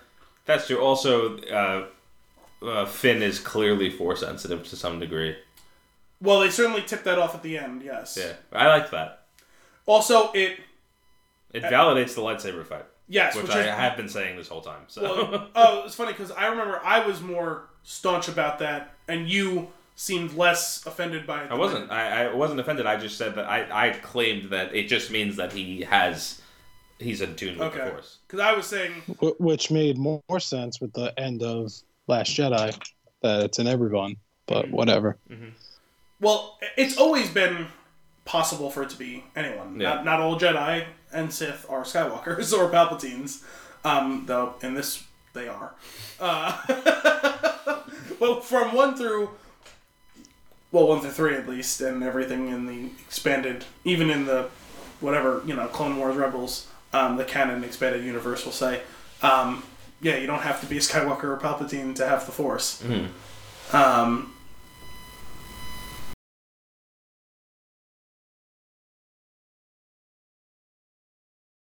I want to leave it with. So it seems like you know two weeks leaked were somehow Pretty- all pretty true accurate. for the most part. Yeah. Yeah, um, weird Except for the that Hutt Hutt thing. Maybe deleted scene. Deleted Tatooine scene I or guess something. so, I don't know. Could be. I don't know. Not that, Um, not that important. All right, but I want to I want to leave you guys with a quick gaming minute before you guys dive Oh, deeper into this. Um, Apple Arcade stuff, Ballistic Baseball. I had a review that we didn't publish yet, and it was pretty negative. they put out an update today, and what a what a redemption story! Really? It's uh, they changed pretty much every problem I had. Um, I'll get into that more in a written piece. Um, Frogger that they put out sucks. Uh, I finally Spaceland was one of the first Apple Arcade games I started. I never really like I liked it but couldn't get into it. Finally, yeah, I'm finally deep in, into that. It gets really really good, which makes for some really cool things. Like quick example, um, some levels like your characters is not permadeath; they could die, Mhm. but some levels require certain characters to be alive at the end, Gotcha. which turns into some pretty epic sacrifices. Nice. Like, let me just lead this guy away and die so this one could Yeah, that live. game, I, I only played a little bit of it, but that game was fun. Yeah. Um, at the Game Awards, they announced, um, revealed the new game that was like out now, Ultimate Rivals. It's uh, a hockey game, Yeah, did you play it? like an arcade hockey game. Yeah, it's pretty cool. It's okay. It's got real, real players, not just hockey Yeah, players. It's basketball players. Like, it's it's it's interesting. Bizarre. It's very fast, almost too fast, where I lose track of what's going on. Mhm. But really good. Um, Steven Universe, uh, Unleash the Light. No idea what Steven Universe is, but that's a damn near perfect game if you like turn-based RPGs. It was a TV show. I think it was a cartoon or something. Al had brought it up on like the uh, uh, somebody's list of like the top fifty TV shows of the decade or something like that. yeah. Um, and my last thing I will say, Max Payne, totally holds up. Really? Yes, That's. absolutely holds up. It's I would play that again. um, you can get on your phone for three dollars, and use a controller, and or your iPad. Oh, use a controller and it works amazing. That's exactly how I played it. Holds up terrific. interesting. Okay. Uh, did you play all of them? Um, I did. I don't remember two, but and I remember three, but I don't remember two. Three was basically um, the movie Man on Fire, but Max Payne. Gotcha. Gotcha. okay. The movie Man on Fire, but Max Payne. That is Yep, that is that that was three. certainly a description. Yep. I've been uh, playing this game. I, I don't know. I can't. I was just like open my phone to see if I could read the title of it, but it's cut off because it's too long. But it's like it's super impossible. Impossible. Dot dot dot. Basically, it's just like these tracks, and you're rolling about. Oh, them. yep, yep. I tried that. For whatever reason, I'm like weirdly hooked on it. It's, Yeah, it's it, it's it's a good one. But all right, guys, enjoy your deeper thoughts on the movie. Thank you, Brian. Thanks for tuning in for Spoilercast. Have a good You night. too. Where were we? With that, with Brian's exit, we crack another beer. Cheers. Cheers. This is New Belgium accumulation. Yes. Um, it's got snow on it. There's a box there if you wanna Oh. if you want the story. Is that what you were pointing to? Before? Yeah, I was gonna just read it off the bottle. Um, I wasn't sure if it was all there. Uh, it's a special release from New Belgium. Uh, it's got it looks like a some sort of trailer covered in a snowdrift. It's a white IPA. Flurries of mosaic and amarillo hops bring soft fruit and citrus flavor, followed by a layer of bitter in our seasonally suited white IPA. Um, says we should drink it fresh and cold. Should pour it into a pristine glass, which we did not do. No, it- it's also cold-ish. It's cold adjacent. Uh, I do it because I love you. Cheers. Cheers. Oh wait. We're gonna actually cheers this one because, dude, we just saw the finale of the Skywalker saga. That's interesting. White IPAs I've always found to be a bit of a conundrum to me. I'm a fan of this one. Um, I will say, fresh glass would have been the way to go. Yes. There's definitely something going on in here because uh, I've had two of these already. I feel the conflict within it. Yeah, the dark and the light rise to meet it. Uh, uh, but no, it's it's it's it's tasty. It's got the flavors that I like. It's got the it's got the look that I like in my beer. Uh, it's definitely. I mean, it's, hazy affected. as fuck. Yeah, hazy AM. It's definitely affected by the beer that was previously in the glass, though. No, but that actually would be something that would go on with a white IPA like that. No, there's there's something else though. Because like I said, I've had I had these oh, before. There's, but also I also drank them out of the bottle. I know that that makes a difference sometimes. Mm. But um, that's a good one. It's a good uh, it's, it's good, a good second beer for our show. Careful there, don't knock that down. Yeah, uh, don't knock down the shoddy table that I have. Which is a speaker on top of another speaker. It's two amps. Absolutely. It's it's perfect though. The microphone is at the exact right height. Yeah, and distance. Yeah. I'm sitting twice as far away, and we sound like we're the same. Exactly. exactly. Oh man, that little creature made me so happy. He was a funny little guy. He said things. Sometimes he spoke English. And sometimes he very much did not. And it was just when he shows up, or she. I don't know the gender of the of the creature. I assumed it was supposed to be a a guy, but it was definitely voiced by a girl. Okay, so she when she shows up in the in the ship when her head pops up, I was like, yes, she joined the fight. wish, so wish we got a little bit more Zorii Bliss, but it's just because I'm a Keri Russell fan. Mm. Mm, yeah, I can see that. Uh, that um, when the fleet shows up, the Resistance fleet, that was that was pretty cool. I thought it was going to be a little bit more impactful than it was. I thought we were going to get some faces or it something. Was, uh, well, we got we got a couple. We got Zorii and Babu. We got Wedge who really confused you. yeah, it. I, you know what it was? I, the actor looked like Anthony Daniels. Well, I guess that's why I was like, first of all, I thought that would have been really cool to give his face into the movie. Yeah.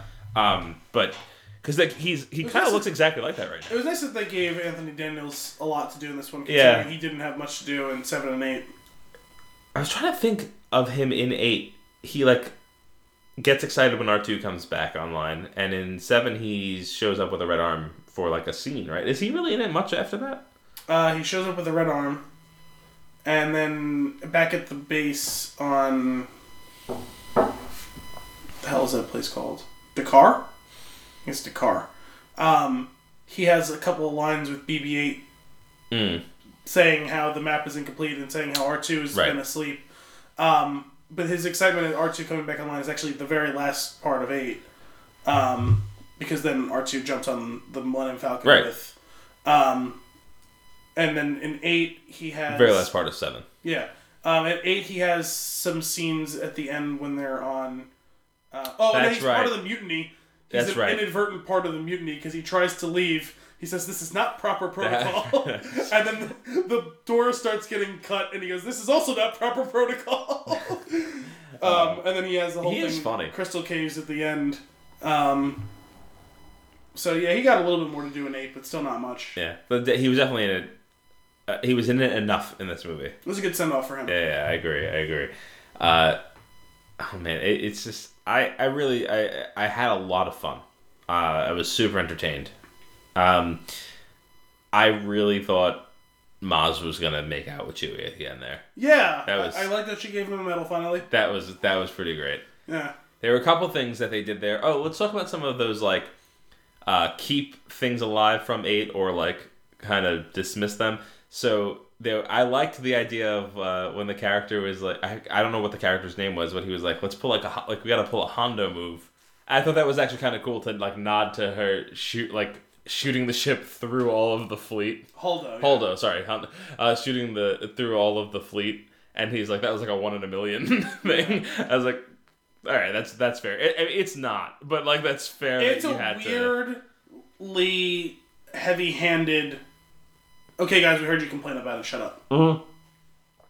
Though at the end of the day, like when it, it when it happens in eight, it's like, oh, that makes a lot of sense. Why haven't we tried that?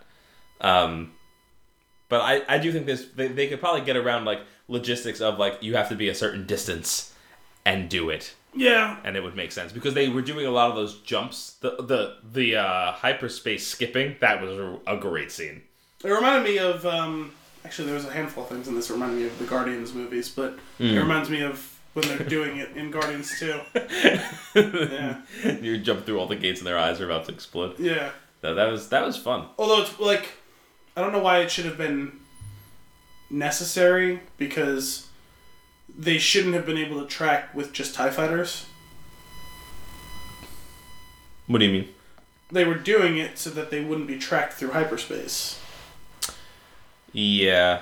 They shouldn't have been able to be tracked by TIE fighters. I think we're just supposed to accept that they've like in the amount of t- like they had this tech that was able to do what it did. They probably have advanced it since then to do some sort of I suppose so. It's just that's the type of thing that you need an absurd amount of power for. That needs to be like have its own dedicated processes because the whole point of them having to hack it and shut it off from the main bridge in eight was because you couldn't just switch off a switch somewhere. You had to disable the whole process Mhm. at its core, um, and that it's something that only basically a capital ship could handle. Um, I like that, and also it fits in with the mythology of Tie fighters because Tie fighters aren't supposed to be able to jump to hyperspace yeah. at all, let alone track someone through hyperspace. Uh, that's been a consistency throughout all the movies in the past. It was it was an important distinction that they didn't give engines that powerful to it, and so that it forced Tie fighters they couldn't desert because they couldn't just jump off on their own. They had to go back to Yeah. the Star Destroyer in order to make the jump. Yeah. Yeah. th- Well, this is a. I, I imagine there. It's a. We've gone far beyond what Tie Fighters have been, but Suppose that's possible. there's no explanation. But I'm not like I'm not offended. No, not offended. It's just a little one of those. It just kind of like rankled me a, a little bit. It made for some really cool scenes, though. It did. The the, the skipping thing was interesting. You watching Also, the ship's on fire. Whole ship. The whole ship's on fire back there. you dropped the tree on my droid. Poe was very funny in this movie, Yeah, and he's been very funny this entire. yeah, but they gave him more opportunity to flex his. Who talks first? You talk. I talk. Who talk? Uh, well, as good as that, the opening scene in in eight is is it gets me every time. Is Hux there? You know, pasty fella. Let's talk about Hux. Uh, when he kills the three stormtroopers that are about to kill uh, our uh, uh, lovely band of, of rebels, uh, Poe, Finn, Chewie, Yes. BB-8 with him. No. He's at the ship. Yes. Uh, when he's about to, when they're the stormtroopers are about to execute them, and then Hux kills the three of the stormtroopers, and like he's letting them go. I'm like, huh, like this is weird chain of events. I was like, hmm, that's very out of character. And then when it was basically like it was it was there was no noble intention there. It was just like it, it was it was more of like a whiny like I want control of the of the order. Well, I never expected it to be noble. yeah. Um, I assumed it was going to be his own version of a life raft or playing both sides. Um, I'm not at all surprised to find that it was literally just a middle finger to Kylo Ren. Oh yeah. Um, but to see him so boldly say, "I don't care if you win, I just want him to lose," Yeah. is pretty funny. Um, Also, Finn sh- shoot me in the arm, and Finn blasting his leg was really that was he's so Finn's so sassy. I love it. yeah, well, he's gotten increasingly sassy over the over the course of the series, which I guess is the transformation from stormtrooper to real human being. Right? yeah. Um, I was also surprised with just how quickly Allegiant General Pryde decided, Done. nope. Yeah. I see what's happened here. Bang. I mean, I, it makes you wonder what costs, like, must he have extracted from himself to have what? Did he have to lose an arm? Like, you know what I mean? Like, Yeah. you know, what would have then put him, you know, to rest? Like, eh, maybe it wasn't him. You know what I right, mean? right. Uh, I think it's just that he probably like suspected him because he he constantly was giving him side eye. It's funny because when they introduce it early on, you have to expect it's probably Hux because he's just in that position. Um, and he seems to have turned from being, you know, a rabid cur who's um, a true believer to, you know, a beaten dog now. Um, but when they first introduced that, you know, little like cast of characters of all the generals sitting around together, I was basically 50-50 split between what is it Hux or is it Pryde Mm. because it could have been just as easily either one of them. Yeah, I uh, I will say that I didn't actually. I, in hindsight, like I should have seen it coming, but I didn't because I just assumed they were doing like a character introduction of some kind, and that it was going to be somebody that we know that's like I don't know in a stormtrooper outfit or like somehow has access. I didn't think I didn't think that When was they- actually somebody in the room. when they first set it up, um, they mentioned a spy a couple of times. We hadn't seen Rose at that point. I had wondered if she'd gone undercover, oh, interesting, interesting. and then we see her on That could've been their cool. planet eventually, and before we find out who. They are. yeah. So obviously we know it's not the Oh, case. oh, when they're in that, uh, that I guess I don't know briefing room, like what whatever it is. Uh, I like how I feel like when they were when they were doing that scene, they were like they were like like thinking about like how are we gonna do this? How are we gonna do this? Like uh, he's gonna get pissed at him. Uh, he chokes him. You know, a throwback to the original movie. He's gonna choke him, and then what does that like, look like in 2019? and then they're like, no, no, not not big enough, not big enough. Let's choke him and throw him into the ceiling. And then somebody else was like, yeah, but make it effortless. and I was like, we got it. That's what I'm saying. Look, look, the sensibilities of that scene from 77, but with the technological things we can do in 2019, what does that look like? It's, oh, I'm to toss him like a rag doll yeah. v- with the force. And also, grabbing a guy and throwing him into the ceiling has been a big mood for Star Wars for the last few years. See Vader at the end of Rogue One. See Jar Paul in Jedi Fallen Order. Um, just effortlessly tossing dudes into the ceiling. what I like about it most, I think, is that it tracks with some of the it, like the first time that we see Kylo in Force Awakens, and he's like able to do this pretty intense stop a blaster bolt in midair and keep it there while continuing to go about his business, and then.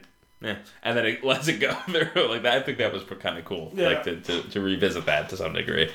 Uh, that, that was fun. Whose ship is this? That was also funny it's like, oh no, guys, get out of there. Wait. when uh, when uh, the, I can't think of the, the guy's name that ends up like basically leading the fleet that on the for for um for the emperor. What's his name? Oh, Allegiant General Pryde. Yeah, when Pryde goes and when when uh, Kylo's down on the planet and he uh, goes into the hangar and he sees the ship and he's like, "Whose ship is this?" Yeah, yeah. that, that was kind of funny. Well, see, the funny thing is, at that point, I still that's still before we find out who the spy is, and it actually was, I think, something in the column of I wondered if that was the case, if he was going to find some way to smuggle something off with them or something like that. You know what I mean? Or Yeah. engineer their escape for them. You know what I mean? No, I I kind of wish that I, I maybe it does. I, I feel like when they usually when they say numbers or things like that, they mean something in some context. Like they're just like a nod to something. I feel like. Sometimes, yeah. Um, I, do you know if Chewie's cell meant anything? I don't remember the number. I don't know if it means anything because I don't remember. Yeah, I, I like I, I like. Did they know- even say the number? they did. I don't They remember. did. I think it was like three digits. But I, I don't know. I thought maybe they would have like used the same salt number from like uh, New Hope or something like that. But they did, they didn't, and that's why I was curious if maybe it was something because in New Hope it was like one one three eight was like uh, THX thing. Uh, well, It was not thirteen thirteen, right? Uh, no, one one three eight. Oh, was it? Yeah, cell block one one three eight. That's where Ah, they're taking Chewie. Um, but anyway, that was that scene when the Falcon turns on the engines and blows all the stormtroopers back. How good was that? Like there were some really fun visual things that they did in this movie. Oh, the one thing that's like unquestionably true is, it, and much in the same way, I felt this way to a certain extent in both seven and eight, but especially seven. Cinematography in this movie is really great, um, and I'm assuming it's the same person because there's a lot of the same visual sensibilities, uh, and there there were some similarities in eight too, and I think eight looks great too, just in a different way. Um, like I think some of the visuals on Crait are incredible. Yeah. Um, and obviously, the standout scene, and it's an audiovisual treat, is um, the scene with Holdo's last stand. Um, I, I remember when we were in the theater for that, my jaw dropped. Yeah. So the the immediate cut of sound Yeah. and then the the like the black and white. Oh god, that was so cool. Um, but yeah, no, I thought, I mean, the chase through the ice was incredible. The moving through the nebula, even the way they shot that first scene with, with, with Ren fighting those people on that planet. Um, He killed all the Ninja Turtles in that scene. He did, he did was remind me rough. of the Ninja Turtles. Um, the the scenes on Exegol were incredible. I just love uh, they do this thing where they create these structures and these scenarios that like you know it's supposed to be like a creepy like place that we just don't fully understand and they I don't know how they get to, like how they make that mental leap to designing something that fits that, right? Like this gigantic block that floats slightly above the ground and then this elevator shaft that goes down and like flanking the elevator shaft. It's a these... temple with some of the similar visuals to stuff in Malachor. And yeah, it's uh, but even that though, like it's just coming up with that is so interesting to me. Like I don't know, like I if I was to like design something in my head, I don't think I would ever make it to that. Yeah, like to be like this like. It, and it like it has such gravity to it. Also, what was the thing above the ground? Was it what was that structure? I think it's just part of the superstructure of, of the Sith temple. Okay, that was interesting. Um, there's a scene when Rey is down in that temple, and like there's a lot of lightning cracking underground, which is unsettling and and then there's like a, a, very narrow passageway, and I was like, "Is this Jedi Fallen Order not? Are they loading the rest of the movie?" I was thinking about that a couple times too. I was like, "This kind of reminds me of some of the like moving around and stuff, like sneaking through things and stuff like that." There's a lot. I feel like I can't place my finger on them right now, but in the moment, there were things that I was like, "Wow!" Like Jedi Fallen Order like nails certain pieces of theme that like you know not just Star Wars, like specifically that are here present in this movie. And I was wondering if they had maybe had access to storyboards or something to get some of that feel of like what they were gonna do with the dark side, like just to kind of to, to to make that game as like feel as cohesive as it does.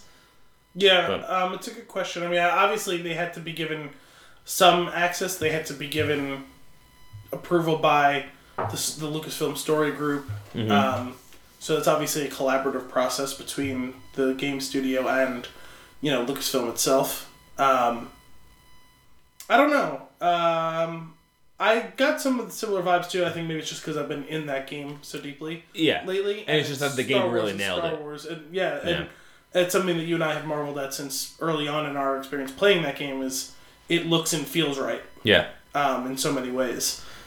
Yeah. Oh man that that what I was alluding to earlier in our discussion about things that it did feel like were kind of a big mm.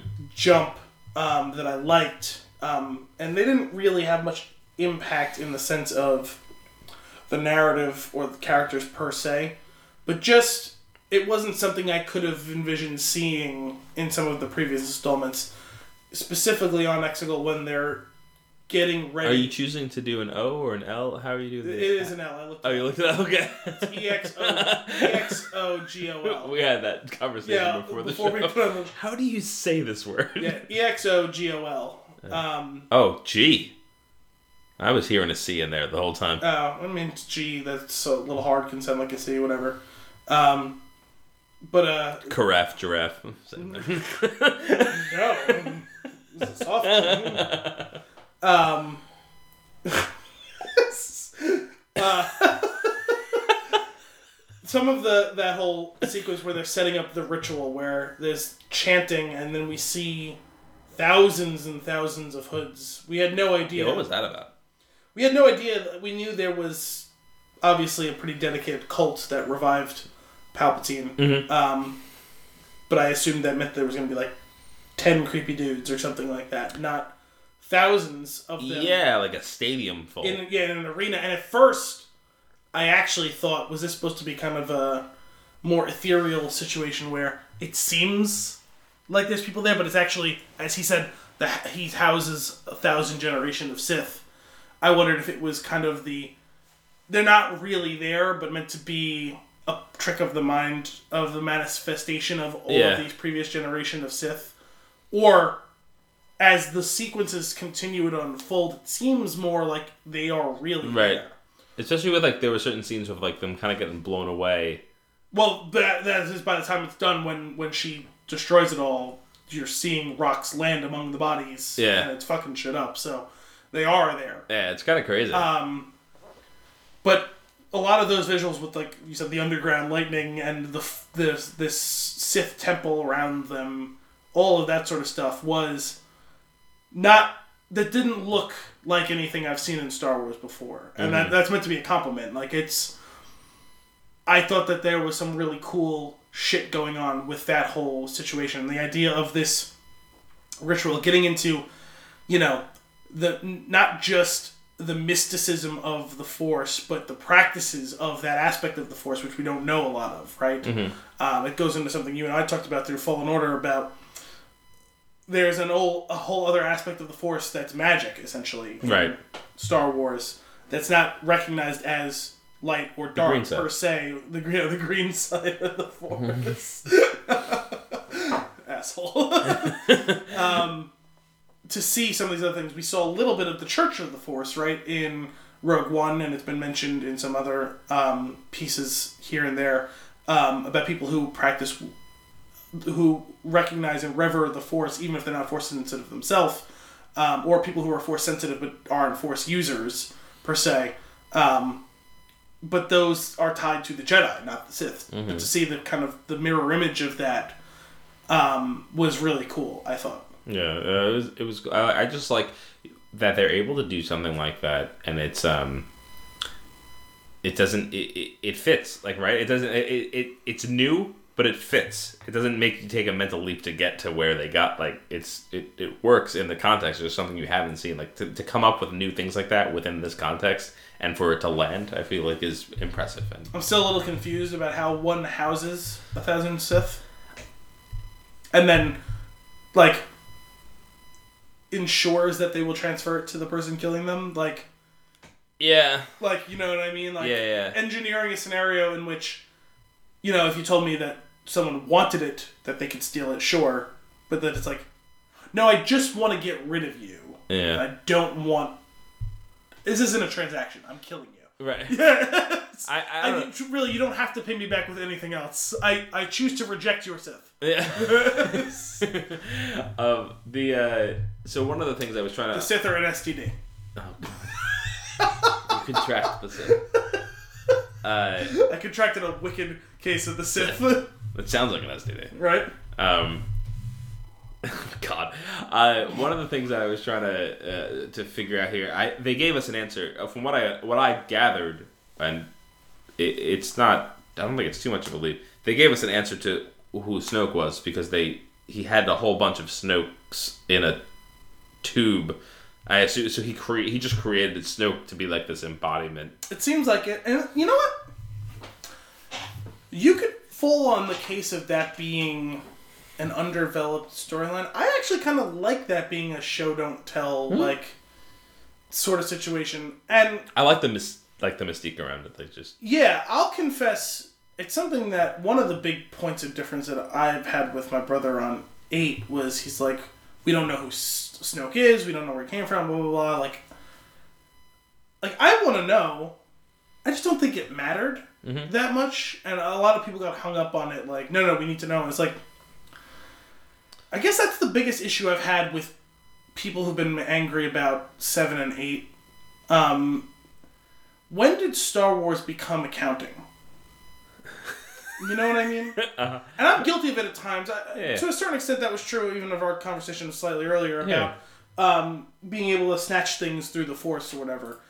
I, and the only reason it irritated me is because it seems like they've pretty clearly delineated a framework for it. Even if they don't give you all the specifics, even if you can't do the math yourself, mm-hmm. you can see the framework of how that works. this is a rich this this is like a gigantic universe with a rich history and we're showing you a story. No we're not telling you that story. That's not what this is about. This person exists and that's it. Like it's it's it's not that big of a deal. It really isn't that big of a deal. Well, and I think sometimes and if you hate that then you also hate empire and jedi Well, because that's, that's the thing is I think sometimes we forget where we came from Yeah. as Star Wars fans. the emperor just shows up The Emperor just shows up. Boba Fett was just a dude in armor. Mm-hmm. Like people love Boba Fett. It's one of the abiding mysteries of this world.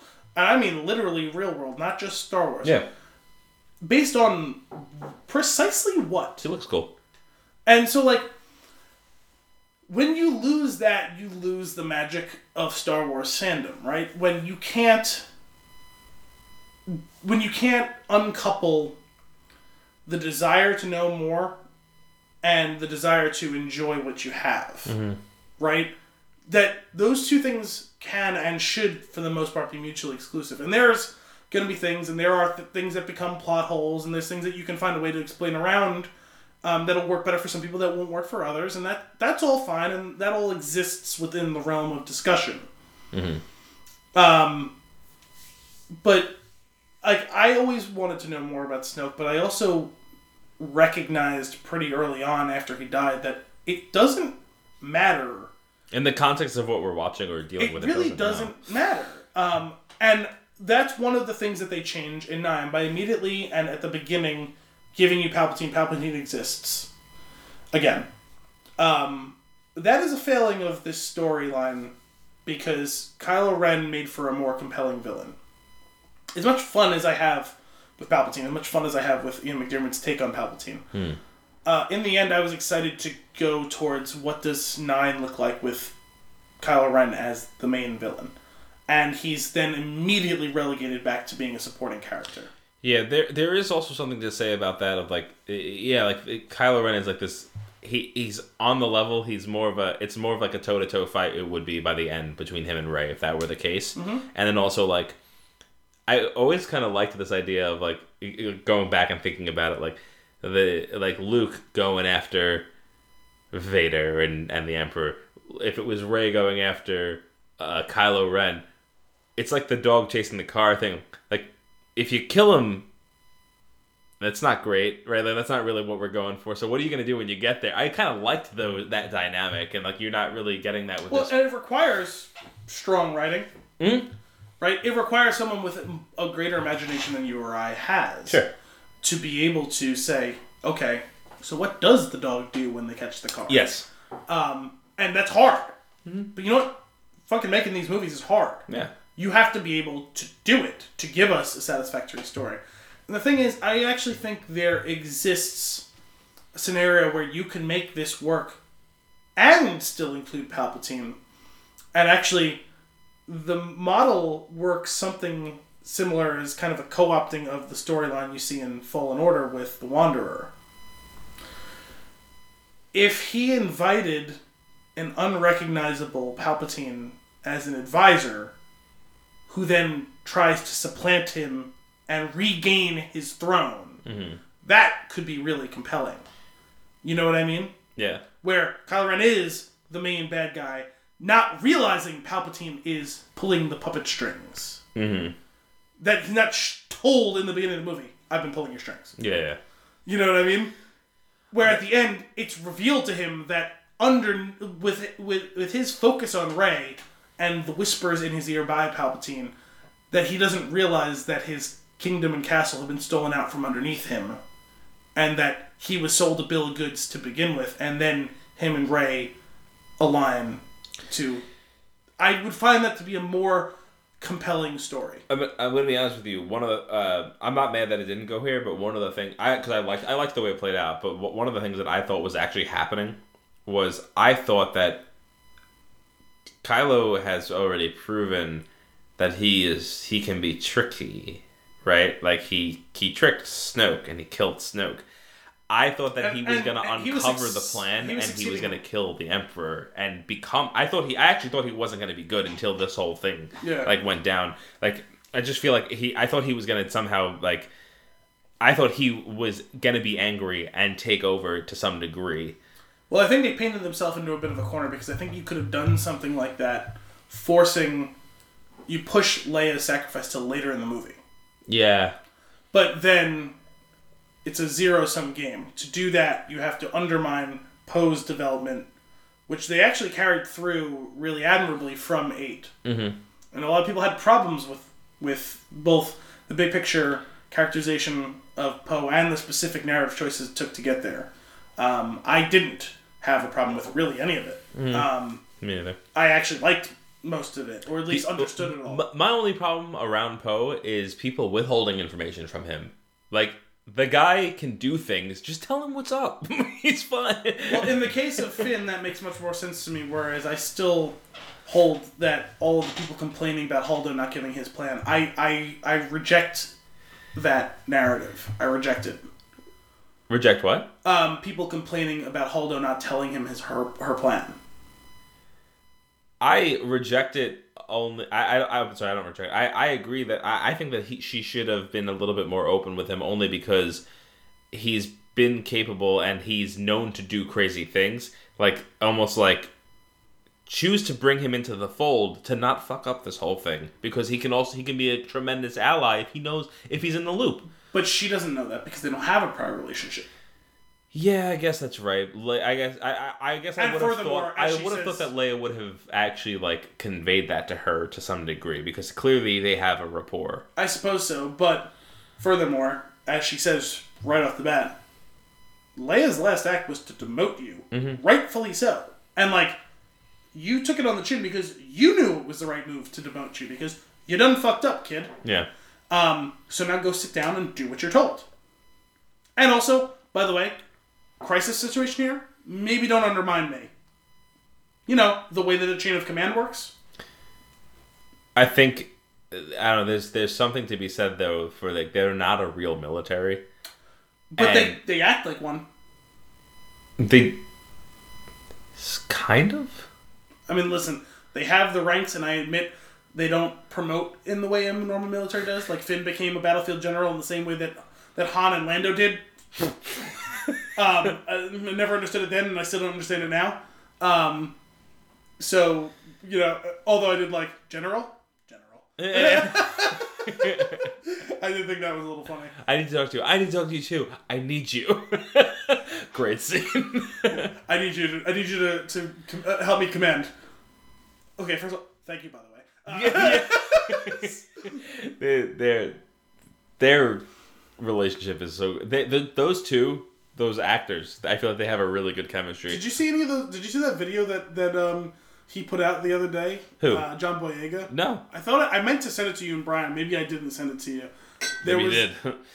I, I may have. I don't remember. Um, it was a John Boyega.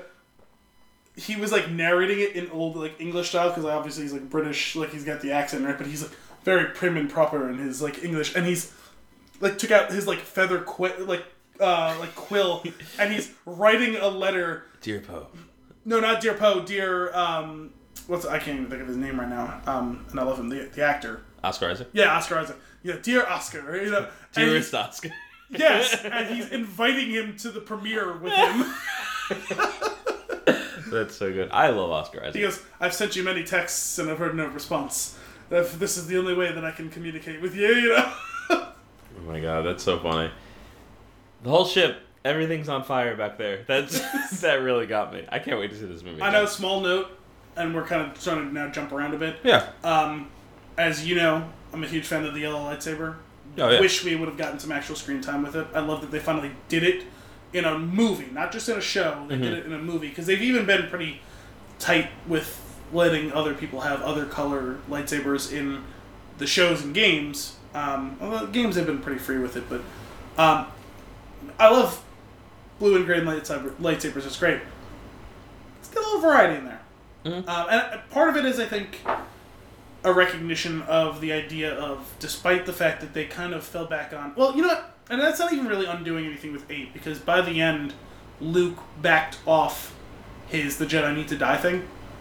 Um, I think you know it was really about driving home the message of stop getting caught up in the rules. Go do good. Yeah, yeah. You know what I mean? Like go be a Jedi. Stop worrying about you know. Well, I have Go- to do this and go. Go do good things, guys. you just you, you really pulled on heartstring there. There's a, a did you watch Boy Meets World? Not really. So there's a I think it's towards the end. Feeny, their teacher, then principal, then college professor. He's always with them. Uh, Wasn't that Bob Golick? he said what? Weird, no, because zero percent chance you would have known that. Uh, I think he, the guy who played him was a professional football player. Really?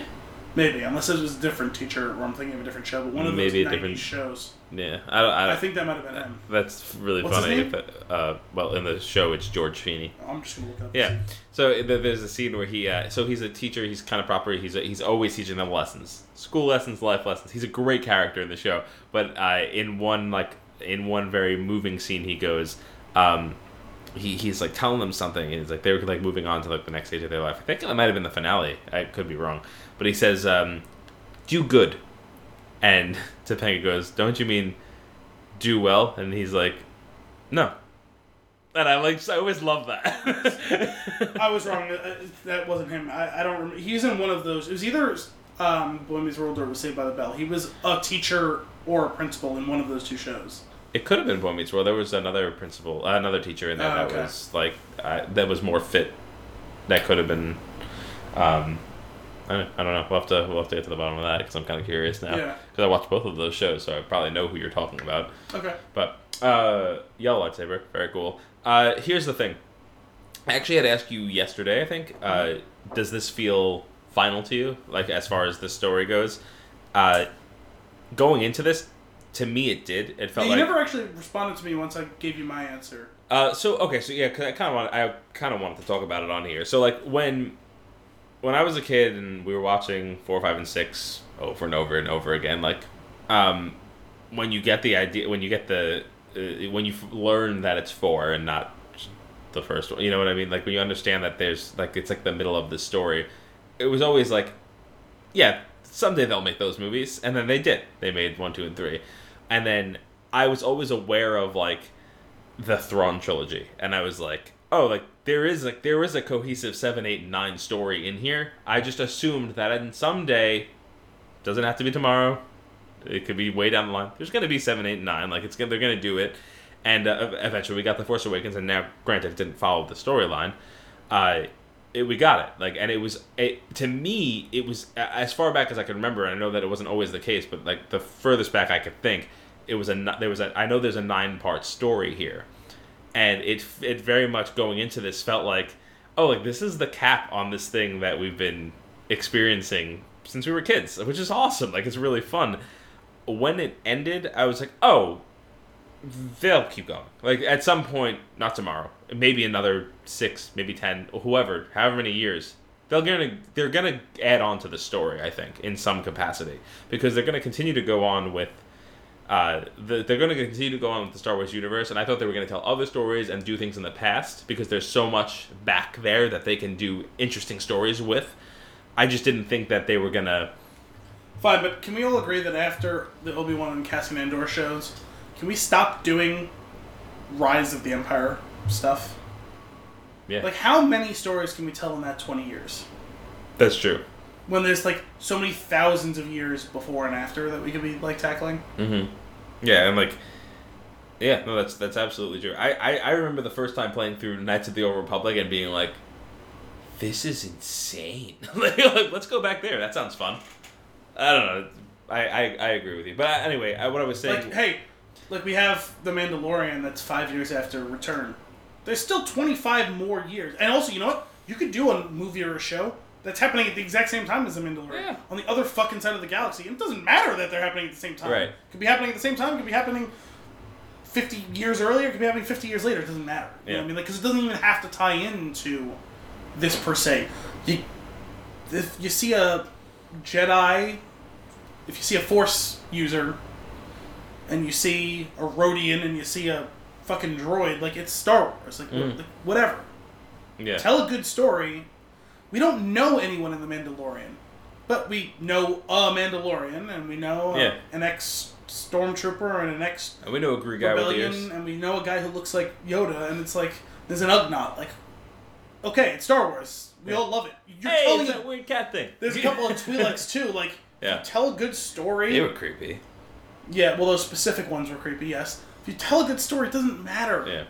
Yeah, yeah, you're, you're right. Expand, expand. But like, what I Do something new, because I still felt like nine was too safe in some ways. I agree that it was safe and that I thought there was gonna. I thought it was gonna feel more final. Um, and it, it doesn't because the way that they've set it up for trilogy after trilogy is that like, oh, there's a threat. Uh, we kind of got it. Oh, we didn't get it. Oh, it's bigger. We got it. Oh, there's a threat. Oh, we got like it- it's well, the I same. appreciated that this wasn't six over again Yeah, for the most part. But the thing is, at the end, it kind of was. at the end, it still feels like the end of six. Yeah, exactly. No, Meaning, like, yeah, like, that's what, like, it, it, it feels like that at the end, like bigger and more celebratory of the material itself as opposed to just celebratory of we won. hmm But I don't know. I, I was worried that this was just going to be a big apology tour, and it was a little apology tour. You know what I mean? Yeah. But in the end, it's hard not to feel like seven, eight, nine has been a bit of a waste of time because they were too safe in seven, and people complained about it. So they said, "Okay, we'll get big and adventurous in eight. And then like the same people complained about it. So it's like, so what do you want? So you just want to see Jawas, and Mm. Luke's lightsaber and Chewie and the Falcon and the thing like Slave One popping out of the thing. You want to see Star Destroyers or like. Because like what what did we really do in the end of it all? Like it's it is the big picture. The same complaints you had about seven being copied four. The really really big picture. If you move far enough away, seven, eight, and nine are kind of four, five, and six all over again. Mm-hmm. It looks great. We got a bunch of characters I thought were really cool. We got some really cool moments. We got some expansion of the lore. But in the end, what did we really accomplish with this series? And if you're going to keep playing it safe and just saying, oh no, people complained about it, let's try and win them back, you're, they're either going to stick around or not. And if they Mm. don't want to enjoy it, then they can fuck off. Yeah. So stop being safe because there's so many other people who are clamoring to enjoy this thing. It doesn't have to be perfect. You don't have to enjoy every little thing. I enjoy this movie despite having complaints about a lot of it. I loved 8, but it's still not a perfect movie. There are flaws to that movie. Legitimate things, but that are gripes, not breaking of the movie. Yeah. And I like Seven because it's a quality endeavor that has a lot of cool things and people going on, but it is just a retread of four Mm. in the end when it all comes down Well, at the end of the day, uh, Return of the Jedi feels like it should have been a ni- it, it was it was a good ending in that it And that's was- why I never- peace to the galaxy. what, what- what you were saying about you always thought they were going to go back and get one, two, three, and they were always going. to... I never thought they were going to do seven, eight, nine. I thought they were because of what I had read, and that I thought they had good stories that they could tell. But the thing is, I always knew that there was too many stories. That's true. I guess that's true. I always assumed they were going to do one, two, and three. I didn't know what was going to happen. But, well, they okay, did it, well- and, and that was what I said to you. Is in 2005, I thought that was the end.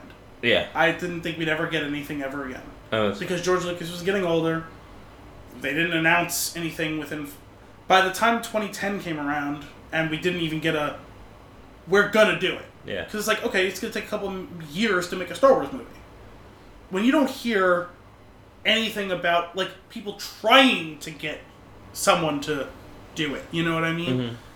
I just assumed it was never going to happen. And then when Disney bought it, it's like, oh, this is real again. And then when you see their scope of the plans, it's like, okay. So that's why, yes, this does feel like a period instead of an ellipses. Mhm. But I don't have that sense of finality because I know there's going to be something. Sure. It could be a show. It Well- could be a bunch of shows. It could be a movie about. It could be a standalone movie. It could be a new trilogy that's not 10, 11, 12. Just a new trilogy that can be coming.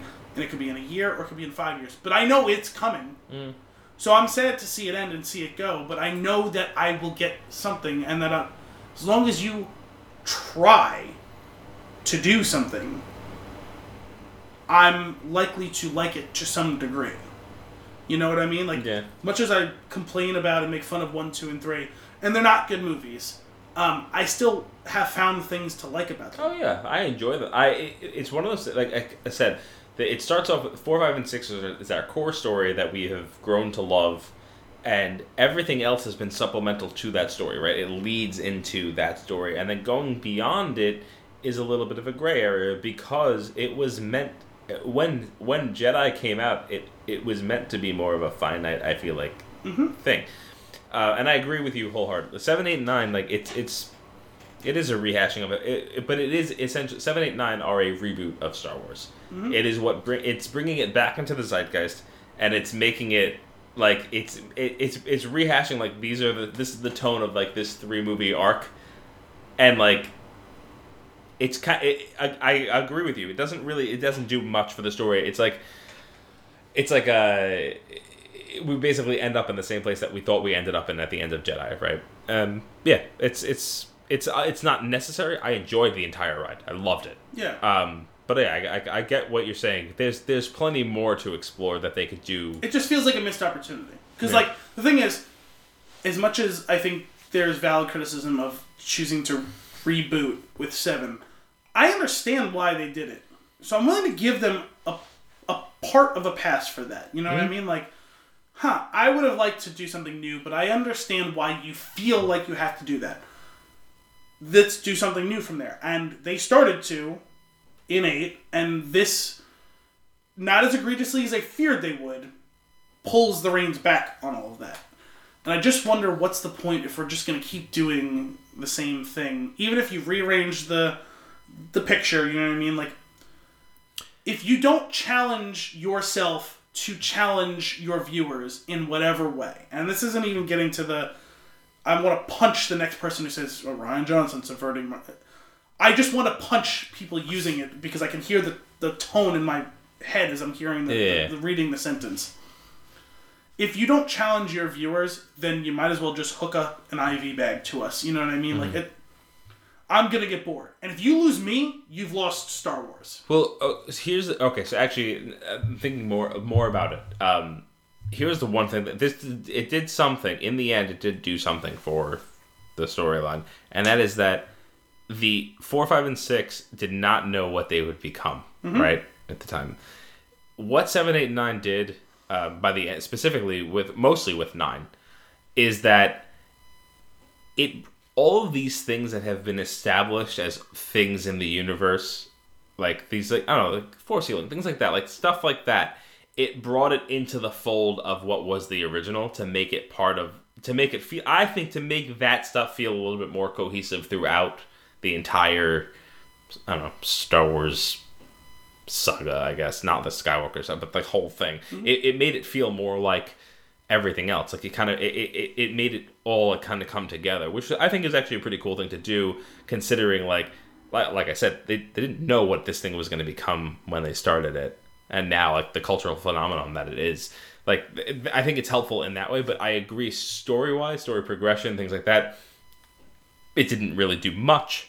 Again, I have no problem with that. I, I enjoyed it, but I yeah, it's not. Uh, I, I was talking to a buddy yesterday and I think he he had read something. I think it was on the Ringer, but he was like, somebody had re- it was like watched all of the movies, and they're all the fourth best.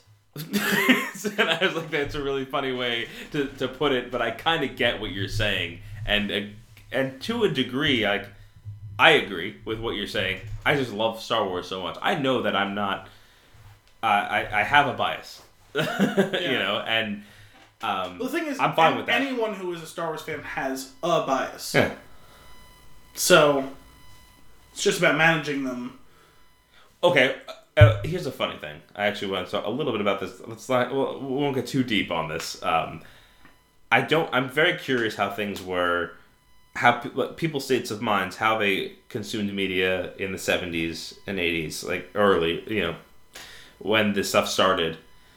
Um, and now, like right now, I, it would be hard for you to convince me that people don't approach things wanting it to be bad today. Some things, sure. Um, at like most media, I feel like people are like ready to hate things. Well, that the thing is,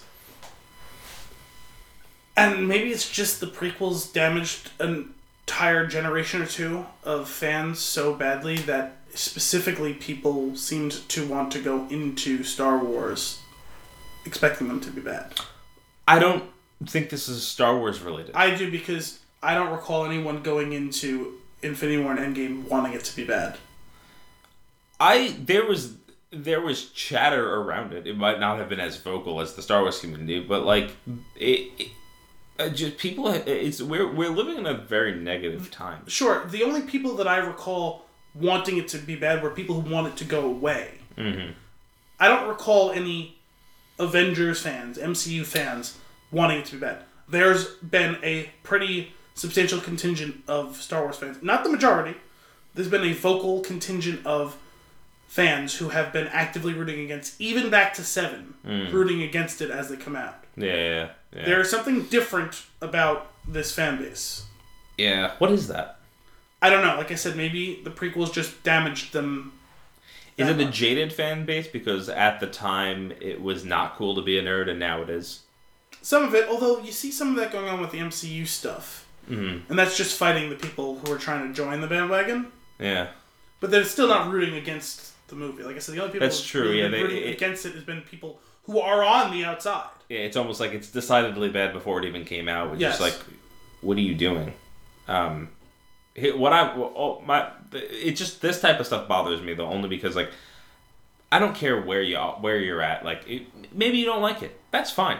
Honestly, you don't have to. I'm not telling you you have to like it, but like you don't have to immediately be negative about these things. Like it- uh, the purpose of a movie at the end of the day is entertainment. This is the entertainment medium, and just fucking go in. Like if, go see it or don't go see it. Go in with an open mind. Go in there to have fun, not to rip it apart. Go in there to experience it and try to have a good time. Like go in there with that being your goal.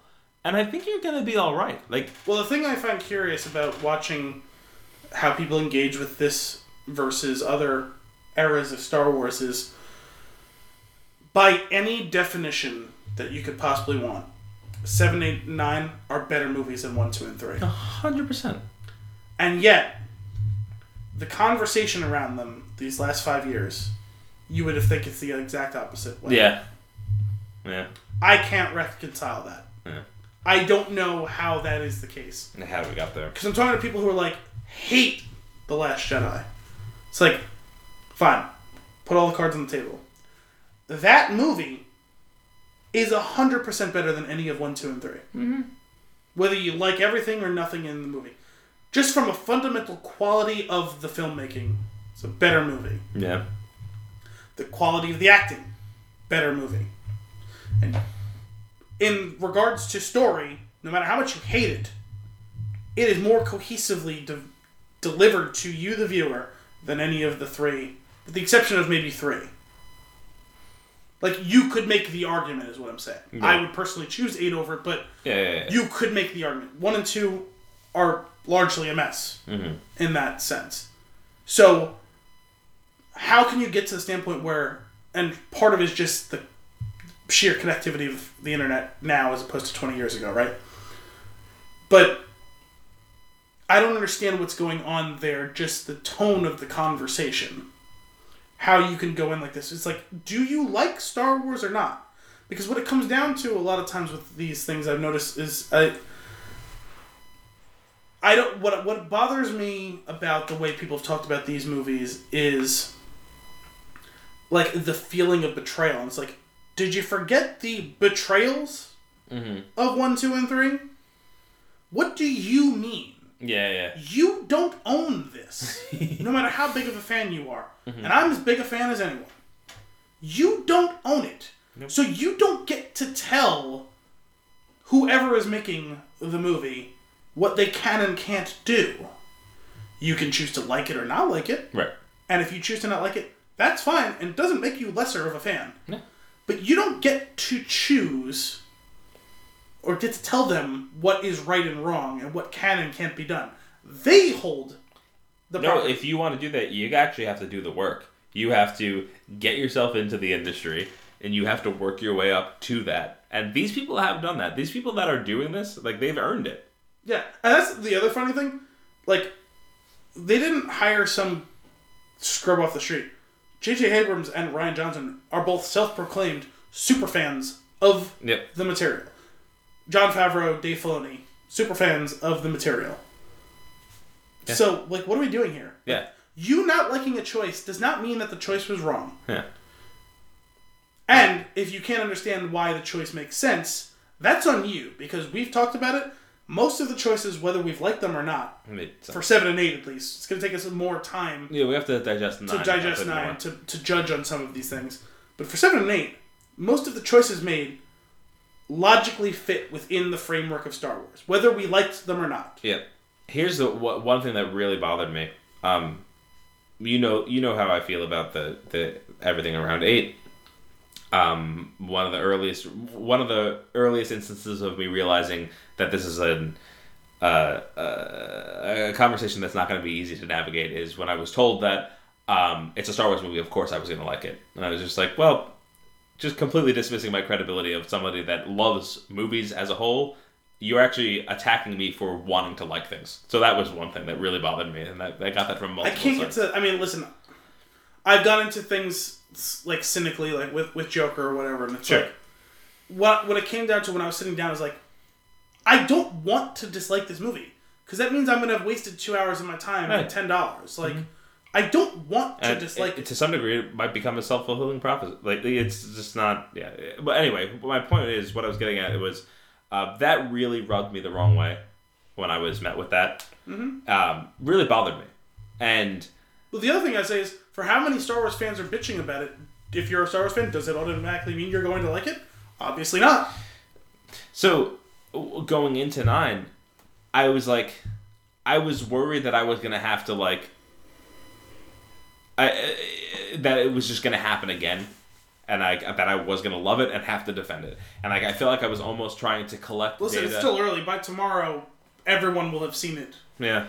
Well, uh, but what I'm saying was like The it, thing is, I took away from the experience of watching the movie a little bit because I was almost on the defensive, just because I was just like, now at this point, it's like I almost do want to like it even if it's not great. I was exhausted yesterday just thinking about what the next week of capital D discourse to steal the parlance from Deadspin and the Ringer Yeah. is going to be like. Because most of the people who've seen it are critics or like work in the industry or like actors and actors. You know what I mean? Like, there's not a lot of fans Yeah. who saw it before we did. If they did, it was by like two hours, not two days. Right. Um, I remember going through this in, when we saw eight. I remember reading reviews, spoiler free. Oh wow, everyone loves this movie. Okay, a couple of people liked it, didn't love it. Cool. I haven't seen anyone hate it. Seems like there's some reasons to, like, just general movie making, like credit, like critique it, not pan it. You know, it's like okay, we saw the movie. It's like wow, I loved it. Went to bed. We we've recorded our instant reaction. We went to bed. I woke up. We were getting ready to go see it the next morning again, and I'm online and I'm like watching people bitching, and I'm like, What? Did they watch the same movie we did? Yeah. "What the fuck are we talking about here?" yeah. Because I didn't engage with um, the Force Awakens in that same way. The process was just different Yeah. um, for whatever reason. Um, and I came out of that rosier than I did what I felt within a few months later, or even you know having seen it a second time, you know, a few weeks later, whatever. Um, but I don't remember the conversation going that way. Um, and part of it was, I think, just everyone was willing to give it a bit of a pass because it was the joy of getting Star Wars back. yeah. Um, it was the first one back.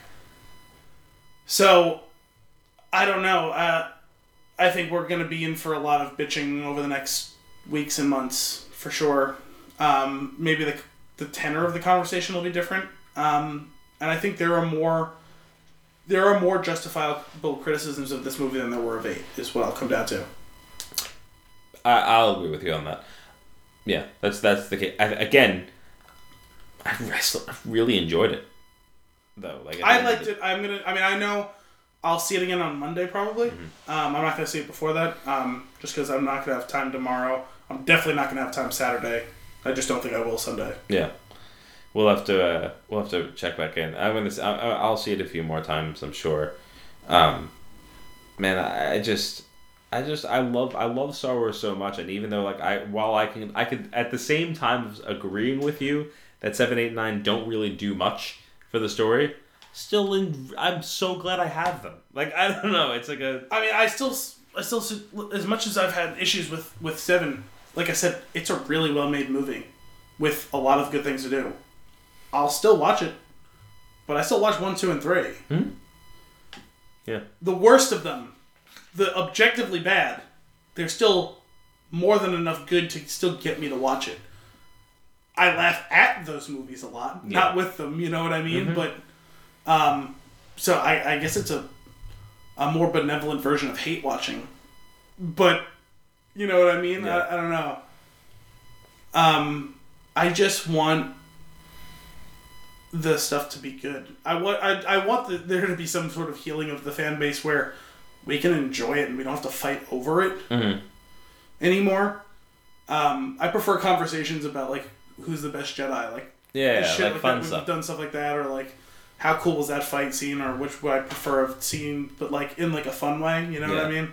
Not going to war after we watch a movie. Yeah, Yeah, I just I don't get it. I don't get that inclination because I want it is. We tend to review things more positively in general than, than Oh, yeah. consensus probably. Again, we're in we're in we this for the entertainment. Want to enjoy it, Yeah. and that comes with us crushing some things too. Mm-hmm. It's rare, but it does happen. Well, yeah, I, I almost like. I mean, I, this is silly to say. When we dislike something, I feel like it carries a little bit more weight than when somebody else tells me they dislike something. Just because I just don't like. Yeah, you dislike everything. How am I supposed to? Well, we just that? even if we say like the thing was just okay, we still generally review it more positively because like we, we Yeah. actively seek the things to Yeah. enjoy in some of these things. which is the whole premise of the spin chew. We're approaching three thirty in the morning.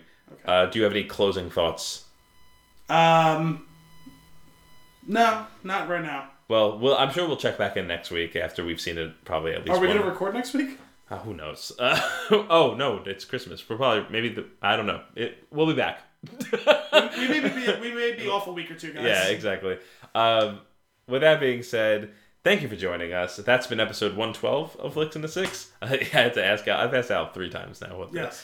Um, if you have, as always, if you have a movie for us to review or nuggets for us to discuss, you can send those requests to flicksinthesix at spintune.com.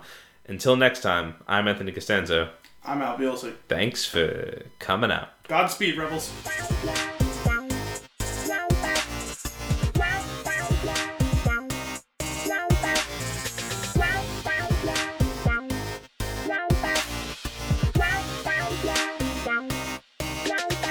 Mando Watch. Two episodes of Mando Watch. Mm-hmm. Right? So we have the uh, the. Six and seven. Is the next one the last one? Yes. Okay. Next Friday it should be coming out. next Friday. Um, you're gonna have to remind me what happened in the. What was this? What was the one before this previous one about? Sorry, which one? The one before. Oh, sorry. The one before the, this this Give one that we just watched. I don't know. We just saw seven, so Six. The Prison Break one. That was good. It was really good. That was really good. By far the best of the three standalone episodes. That was a. that was that was a that was a really fun episode. Yeah. Um, Bill Burr, awesome. Liked seeing him in there. I don't like that it makes canonical Space Boston, but okay. Fair enough. Fair enough. Those uh, No, that, he was fun. that wacky just- band of characters though, that was like really cool. I just I for the love a most new. part, what's her name fit out more than she fit in. Um, but other than that, um, uh, there not that there wasn't anything interesting with her. Xi'an was that her character's name? I think. You- You know me with character names. That's a good point. Um, well, the thing is, I always, I, I, I still am not entirely sure which is the name and which is the name of the species for the Clancy Brown character. Um, I just don't recall which one's which. Um, but uh, other than that, yeah, she was Xi'an. Her brother was Quinn. Um, Bill Burr was Mayfeld, and then Zero was the droid. Mhm. I don't remember the name of the guy who gave him the job. Actually, Yeah, that actor, he was I said he was in Nolan stuff. He was. In, Eckhart, right? Was he Eckhart in uh, Batman Begins? Uh, I wouldn't remember the name of the character, but yes. Yeah, yeah, that's uh, that was fun. The uh, that whole that whole sequence though, like the the the, the prison heist, like, that was like that was such a cool, what a great like what a great concept for an episode. Like that was probably so much fun to storyboard out and then like turn into this thing in the Star Wars universe. And it was a fun cast of characters who all gave you something a little different. Mm-hmm. Um, they played off each other mostly well. Now there was some rough spots, like I said, specifically some of the Xi'an stuff was a little bit. She was just a bit too much. Yeah. She was basically playing Star Wars Harley Quinn, which was a little. She was playing uh, Jim Carrey's Black Swan from Saturday Night Live. I don't know if you've seen that. You know what? I think I did. I don't really remember it. I just remember just a little over that it was a thing. yeah, yeah. Just you saying the words Jim Carrey, Black Swan, I remember that being a thing. I don't remember Yeah. the details. Uh, one of the things that they've been doing in the Mandalorian, they they'll do like a here's the scene, and like immediate gut reaction is not what actually happened. Like your immediate gut reaction to the scene is not what happened. So like him taking down each of the people and then in a final scene seeing them in a prison cell i think that's a really cool way of executing that like it, it looked very clear that one of them got their head crushed in a Well, I was door. gonna say the the Clancy Brown character was the one that like I just assumed he was killing them all because the, I didn't think there was another way to interpret what happened to him. right Um, whereas if they had shown the other two first, it's obvious that you don't actually know Mhm. that he's killing. It's just it seemed safe to assume that they were killed after it seemed like he was pretty obviously right, killed. right. But I actually I think that was kind of cool. I just like that they're doing things like that. Like they did. It was a similar thing in the first first or second first episode, right? With IG eleven, is it Yes. when he shoots him? But like you Well, hear the do see blaster. he. Well, no, but it's it's there's a pause. There's a beat before you know what happened. well, they did it again in four when the sniper looks like he's yeah takes the shot, so good. and then you find out Cara I just- shot him. I like that execution. It's very western. Cara like, shot first, Yeah, nice. Uh, that's very. It's like yeah. It's, it's very much like a western when they do which that. the show is. Which and it's awesome. I'm just like here's the thing. Uh, the overall, not much has happened. Right. Actually, this just reminded me. I have to read this to you before. I remember I promised you when we were um, when we were sound testing that I had something to read Yeah, for you. Um, and it was interviewing with uh, with Bill Burr talking about his time shooting The Prisoner, which was episode six, and um, so he said, uh, despite his aversion to Star Wars after running into showrunner Jon Favreau at a birthday party, um, he told the Last Laugh podcast, Favreau was like, "Hey, I'm doing this Star Wars thing. Would you want to do something?" And I was like, I kind of always made fun of it. And Burr seemed concerned that the optics of him joining a Star Wars project would look iffy, but Favreau saw it as a different saw it a different way. I think that it'd be funny. I think your fans would get a kick out of the fact if you went into that thing. You recall Favreau saying, "Then I went in there and they were like shooting it like a spaghetti western, and I was immediately so psyched to be a part of it." Awesome. I'm gonna follow that up though with something else because apparently people online since his, that episode aired have been blaming him for dropping Baby Yoda and saying, "How dare you?" Wait. Why don't I remember it? What is the scene? Well, listen Okay. to the quote. All right, so here's the deal. I didn't drop Baby Yoda. The fucking robot dude came out of hyperspace and he didn't tell anybody. All right. Oh right. Until you're in hyperspace holding a fucking baby and some robot like that's not unsettling enough is driving the fucking thing and slams on the brakes. Let's see how you do. Walk a mile in my fucking space slippers before you fucking come at me. said he was joking around, but he said people have been breaking his balls on Twitter nonstop. That's amazing. Oh my god, I love it. I love it. Again, another completely throwaway episode though. Yes, which concerned me because I was like, oh shit, is this just is this our reality? Are these just episodes, like Yeah. one-offs, and which maybe okay, like they're fun to watch. It's just not the type of show I typically gravitate towards. Sure. I'm not a big fan of the killer of the week or Yeah, yeah. the crime of the week CSI model, which I know is it. like if you're going to talk about old inspiration for these things, that is what TV used to be. Mm-hmm. But it's not what I'm used to it being, and it's not something that I'm super interested in. I like a story A for story. whatever it's take, whatever it's you know going to be, because you get three episodes at the beginning of the season that tell kind of like a first chapter Mm-hmm. And then you get three episodes. And I guess if it, if it was a nine episode run, I would have been like, okay, three, three, three, cool. Um, so it felt like the first two of the standalones were going to be kind of it, and then I guess I just assumed that we were going to get three episodes killing on the back end, giving a story, and then like another one came, and I was like, fuck. Um, sure, this is the best of these three, but it's like, give me more, Yeah. give me detail. Um, and now it seems like with seven, Now we got the mystery is starting to unfold a little bit more. With the way things end in seven, they're clearly going to have to continue to pick it right back up. And, I liked that, yeah, which was cool because it's basically a two-part finale. yes, uh, which is cool. Um, so I, I think ultimately, I would prefer they stuck with two standalones in the middle. What if they just started off with the Chicken Brothers? The thing is, five. Looking at the seven episodes, five is pretty clearly the weak link in my mind. which one was When that? we're on Tatooine,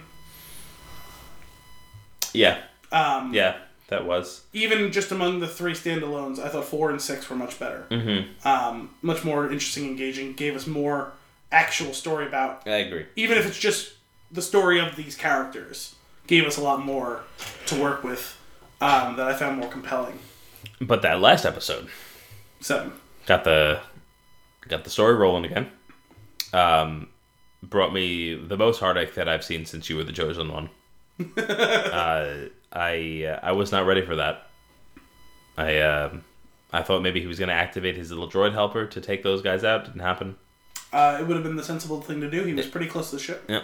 Uh, seeing Baby Yoda on the floor, I was like, did this son of a bitch bail? And then I was like, oh wait, no, this is gonna be so much worse. And then they panned over to it. I was like, I was a little confused because he was like, the child was motionless. and like, he looks more like a green sack of potatoes than he does like a baby that's just been dropped. Right. I'm a little confused. Mm-hmm. Um, still confused actually. Like, did he have a baby concussion or Maybe. force concussion? Yeah. Why didn't he use the force to protect him and Mm. Kuiil? That's a good question. That's a good question. Uh, He used it on Cara quick enough. that was amazing. Okay, so that so far has been the best scene in this show. Fucked up as that is. He his eyes, he got so dark side, it was ridiculous. When he chokes her, I was like, "Oh my god!" I was. I also, you know what I loved about that scene is that neither of the of the other two characters in the room know what's happening until a, like a beat later, and it's just like, eh, but you as the viewer have the angle where you see it guys, happen. guys, she's, she's choking. Yeah. Guys, and then he he's looking at her. Uh, Mando's looking at her. He's like, "Oh my god! Like what's that?" And then looks over at at, at little at the child and is like, "No." I love how he's trying to reason with him while he's choking. Like, "N- no, no, no, it's okay. Like, friends. that was that was really really silly. Uh, and yeah, then we get this like really intense scene in that like bar, and they fire uh, these guys. I, I don't know what his character's name is. Uh, Moff Gideon. yeah, like he he fires on his own guy, presumably, and the stormtroopers that are in there. Very strange. Maybe it's a show of power type thing. Like I like these people are disposable, and so are you. Uh, like Well, I'm here we've always known that the Imperials view everyone, including each other, as expendable Yeah. to their mission. Um, this seemed to be a new level of it because it wasn't like we, you and I were talking about earlier today. Um, not on the show, obviously. Um, it seemed less collateral damage and more fuck them, whatever. You know what I mean? Like it wasn't Mm-hmm. like they got into a standoff and then the bullets fly or the lasers fly in this case and they just happened to kill it. This is like this was a preemptive strike. Yep. um, and I guess it's just a possibility of okay, there is no one who is actually in charge, so they will war with each other if it gets one of them what they want. Mm-hmm. Yeah, it's interesting. I actually think it could set up for some interesting storytelling if we see rival factions Ooh, that could be cool. pop up in season two. Yeah, yeah. Well, do you- when is that going to be? Another year? I mean, I hope next year they're working on it already. That's cool. I, if not actively shooting stuff, they're in the writers' room. So Um, I don't know. Overall, I, I the episode was that episode was super engaging. The stuff that was going on, also like the like the thing that even was like clearly a double of the cross. episode is them like jumping, like from like spot to spot, including all the spots we've been already. Yeah, yeah. The uh, I I do like the like the whole thing with like Carl Weathers and those two characters. Like they were gonna clearly turn on them, and like you expected that from the beginning. And then, him too, which is why he brought his own little crew. Yep, yep. Which is, I, and it's just like the way that he like that unfolds is like the child saved him, so he's he's starting to understand a little bit more about like why Mando did what he did, or like for his own reasons, not the same as Mando's, but like I don't know. That, I thought that was kind of that was kind of cool. Uh, getting Yoda doing the force healing, yeah, not Yoda, but the child doing the force healing, that was awesome. Um, that scene was actually pretty crazy. With those, that was actually really creepy. It was like very um. You remember the movie Pitch Black? Uh, the Vin Diesel. Yeah, it, it reminded me of that, like the creatures like coming out of nowhere, and just like taking you and like running away. Mm-hmm. Um, I don't know. It was, it was, a, it was a fun Poor episode. that poor blurrg. It got got It, it got gotten a big, big that, way. and that other one like I, may have also gotten got like it, got got adjacent. got a chase. uh, obviously, Rip Kuiil. I've spoken. Oh man, that was hard. That really made me sad. I mean, just think about that. The his story of how long he worked in slavery to buy his passion free. Like he just wanted to farm water. tired. He just wanted to farm water and tame blurrgs. And just be left alone. Wasn't hurting anyone. In fact, good guy. Helped anyone who needed his help. Yeah. Free of charge, repeatedly. And he got got. Such a bummer. It's such a bummer. It was really sad that scene, seeing his cold dead body on the sand. I shouldn't feel this bad for a little pigman version of Nick Nolte. Yeah. Yeah, I do. I do. I do as well. But, uh, yeah, I don't know. I, I'm um, excited to see where it goes. I think that the finale, I feel like, is going to be big. I don't know. I feel like something is going to happen because that because not much has happened in between. I feel like they're they've been driving. I do wonder if they end on, like, a legit cliffhanger. I kind of. I kind of hope they do some well a cliffhanger, but as long as they also give you something big in between that. Like, well, sure, but what I'm saying is, I would, as much as I'm gonna hate what it would do, like, I'd be okay with it ending with them still not having gotten the child back. Oh, th- that's. I feel like that might be likely. I, yeah, but maybe learning about like more about it. Sure. I mean, I would expect the finale to be a slightly longer episode. This one was also a little longer too. Yeah. Yeah, same. Also, like weird aside, but I really liked that pit fighting scene with Cara. Mm, that was cool. One for one, I thought that I thought the mechanism that forced them to stay a certain so they couldn't get too far apart from each other, which forces the action, was cool. Mm-hmm. Although, is it cheating that he was like pulling her towards him with? No, it ended up working out for her. thing? So Sure, I was just confused like how he could grab it. Also, Yeah. Also, was that a Night what are Brother? the rules? Was that a Night Brother of Dathomir? I, I thought so. He looked an awful lot like him. He's got the horns Yeah. popping out of his head. Um, I think it was, although he like seemed less murdery. Yeah. Um, at least less cultist murdery. um, big fan of Clancy Brown. This is now like the third iteration of him being in Star Wars now. well, he definitely. I think he voiced. He voiced Pre Pre Vizsla in the the Clone Wars, and then he was the deposed governor in Rebels. Hmm. Uh, I don't know if you've gotten that part in the show yet. Um, he's the de- he voices the deposed governor of Lothal Okay. which you've heard references to if you've Mhm. not met him yet. He ends up being on the show, Okay. um, which is weird that he's voiced like multiple characters now. Um, but that dude, I love him. He's he's great in all of his roles. Like he- he's so good on Billions because you just hate him Yeah. so much, which is usually the indication of a pretty good character and actor. Because he's got some great like lines in it too. He's just such a bastard.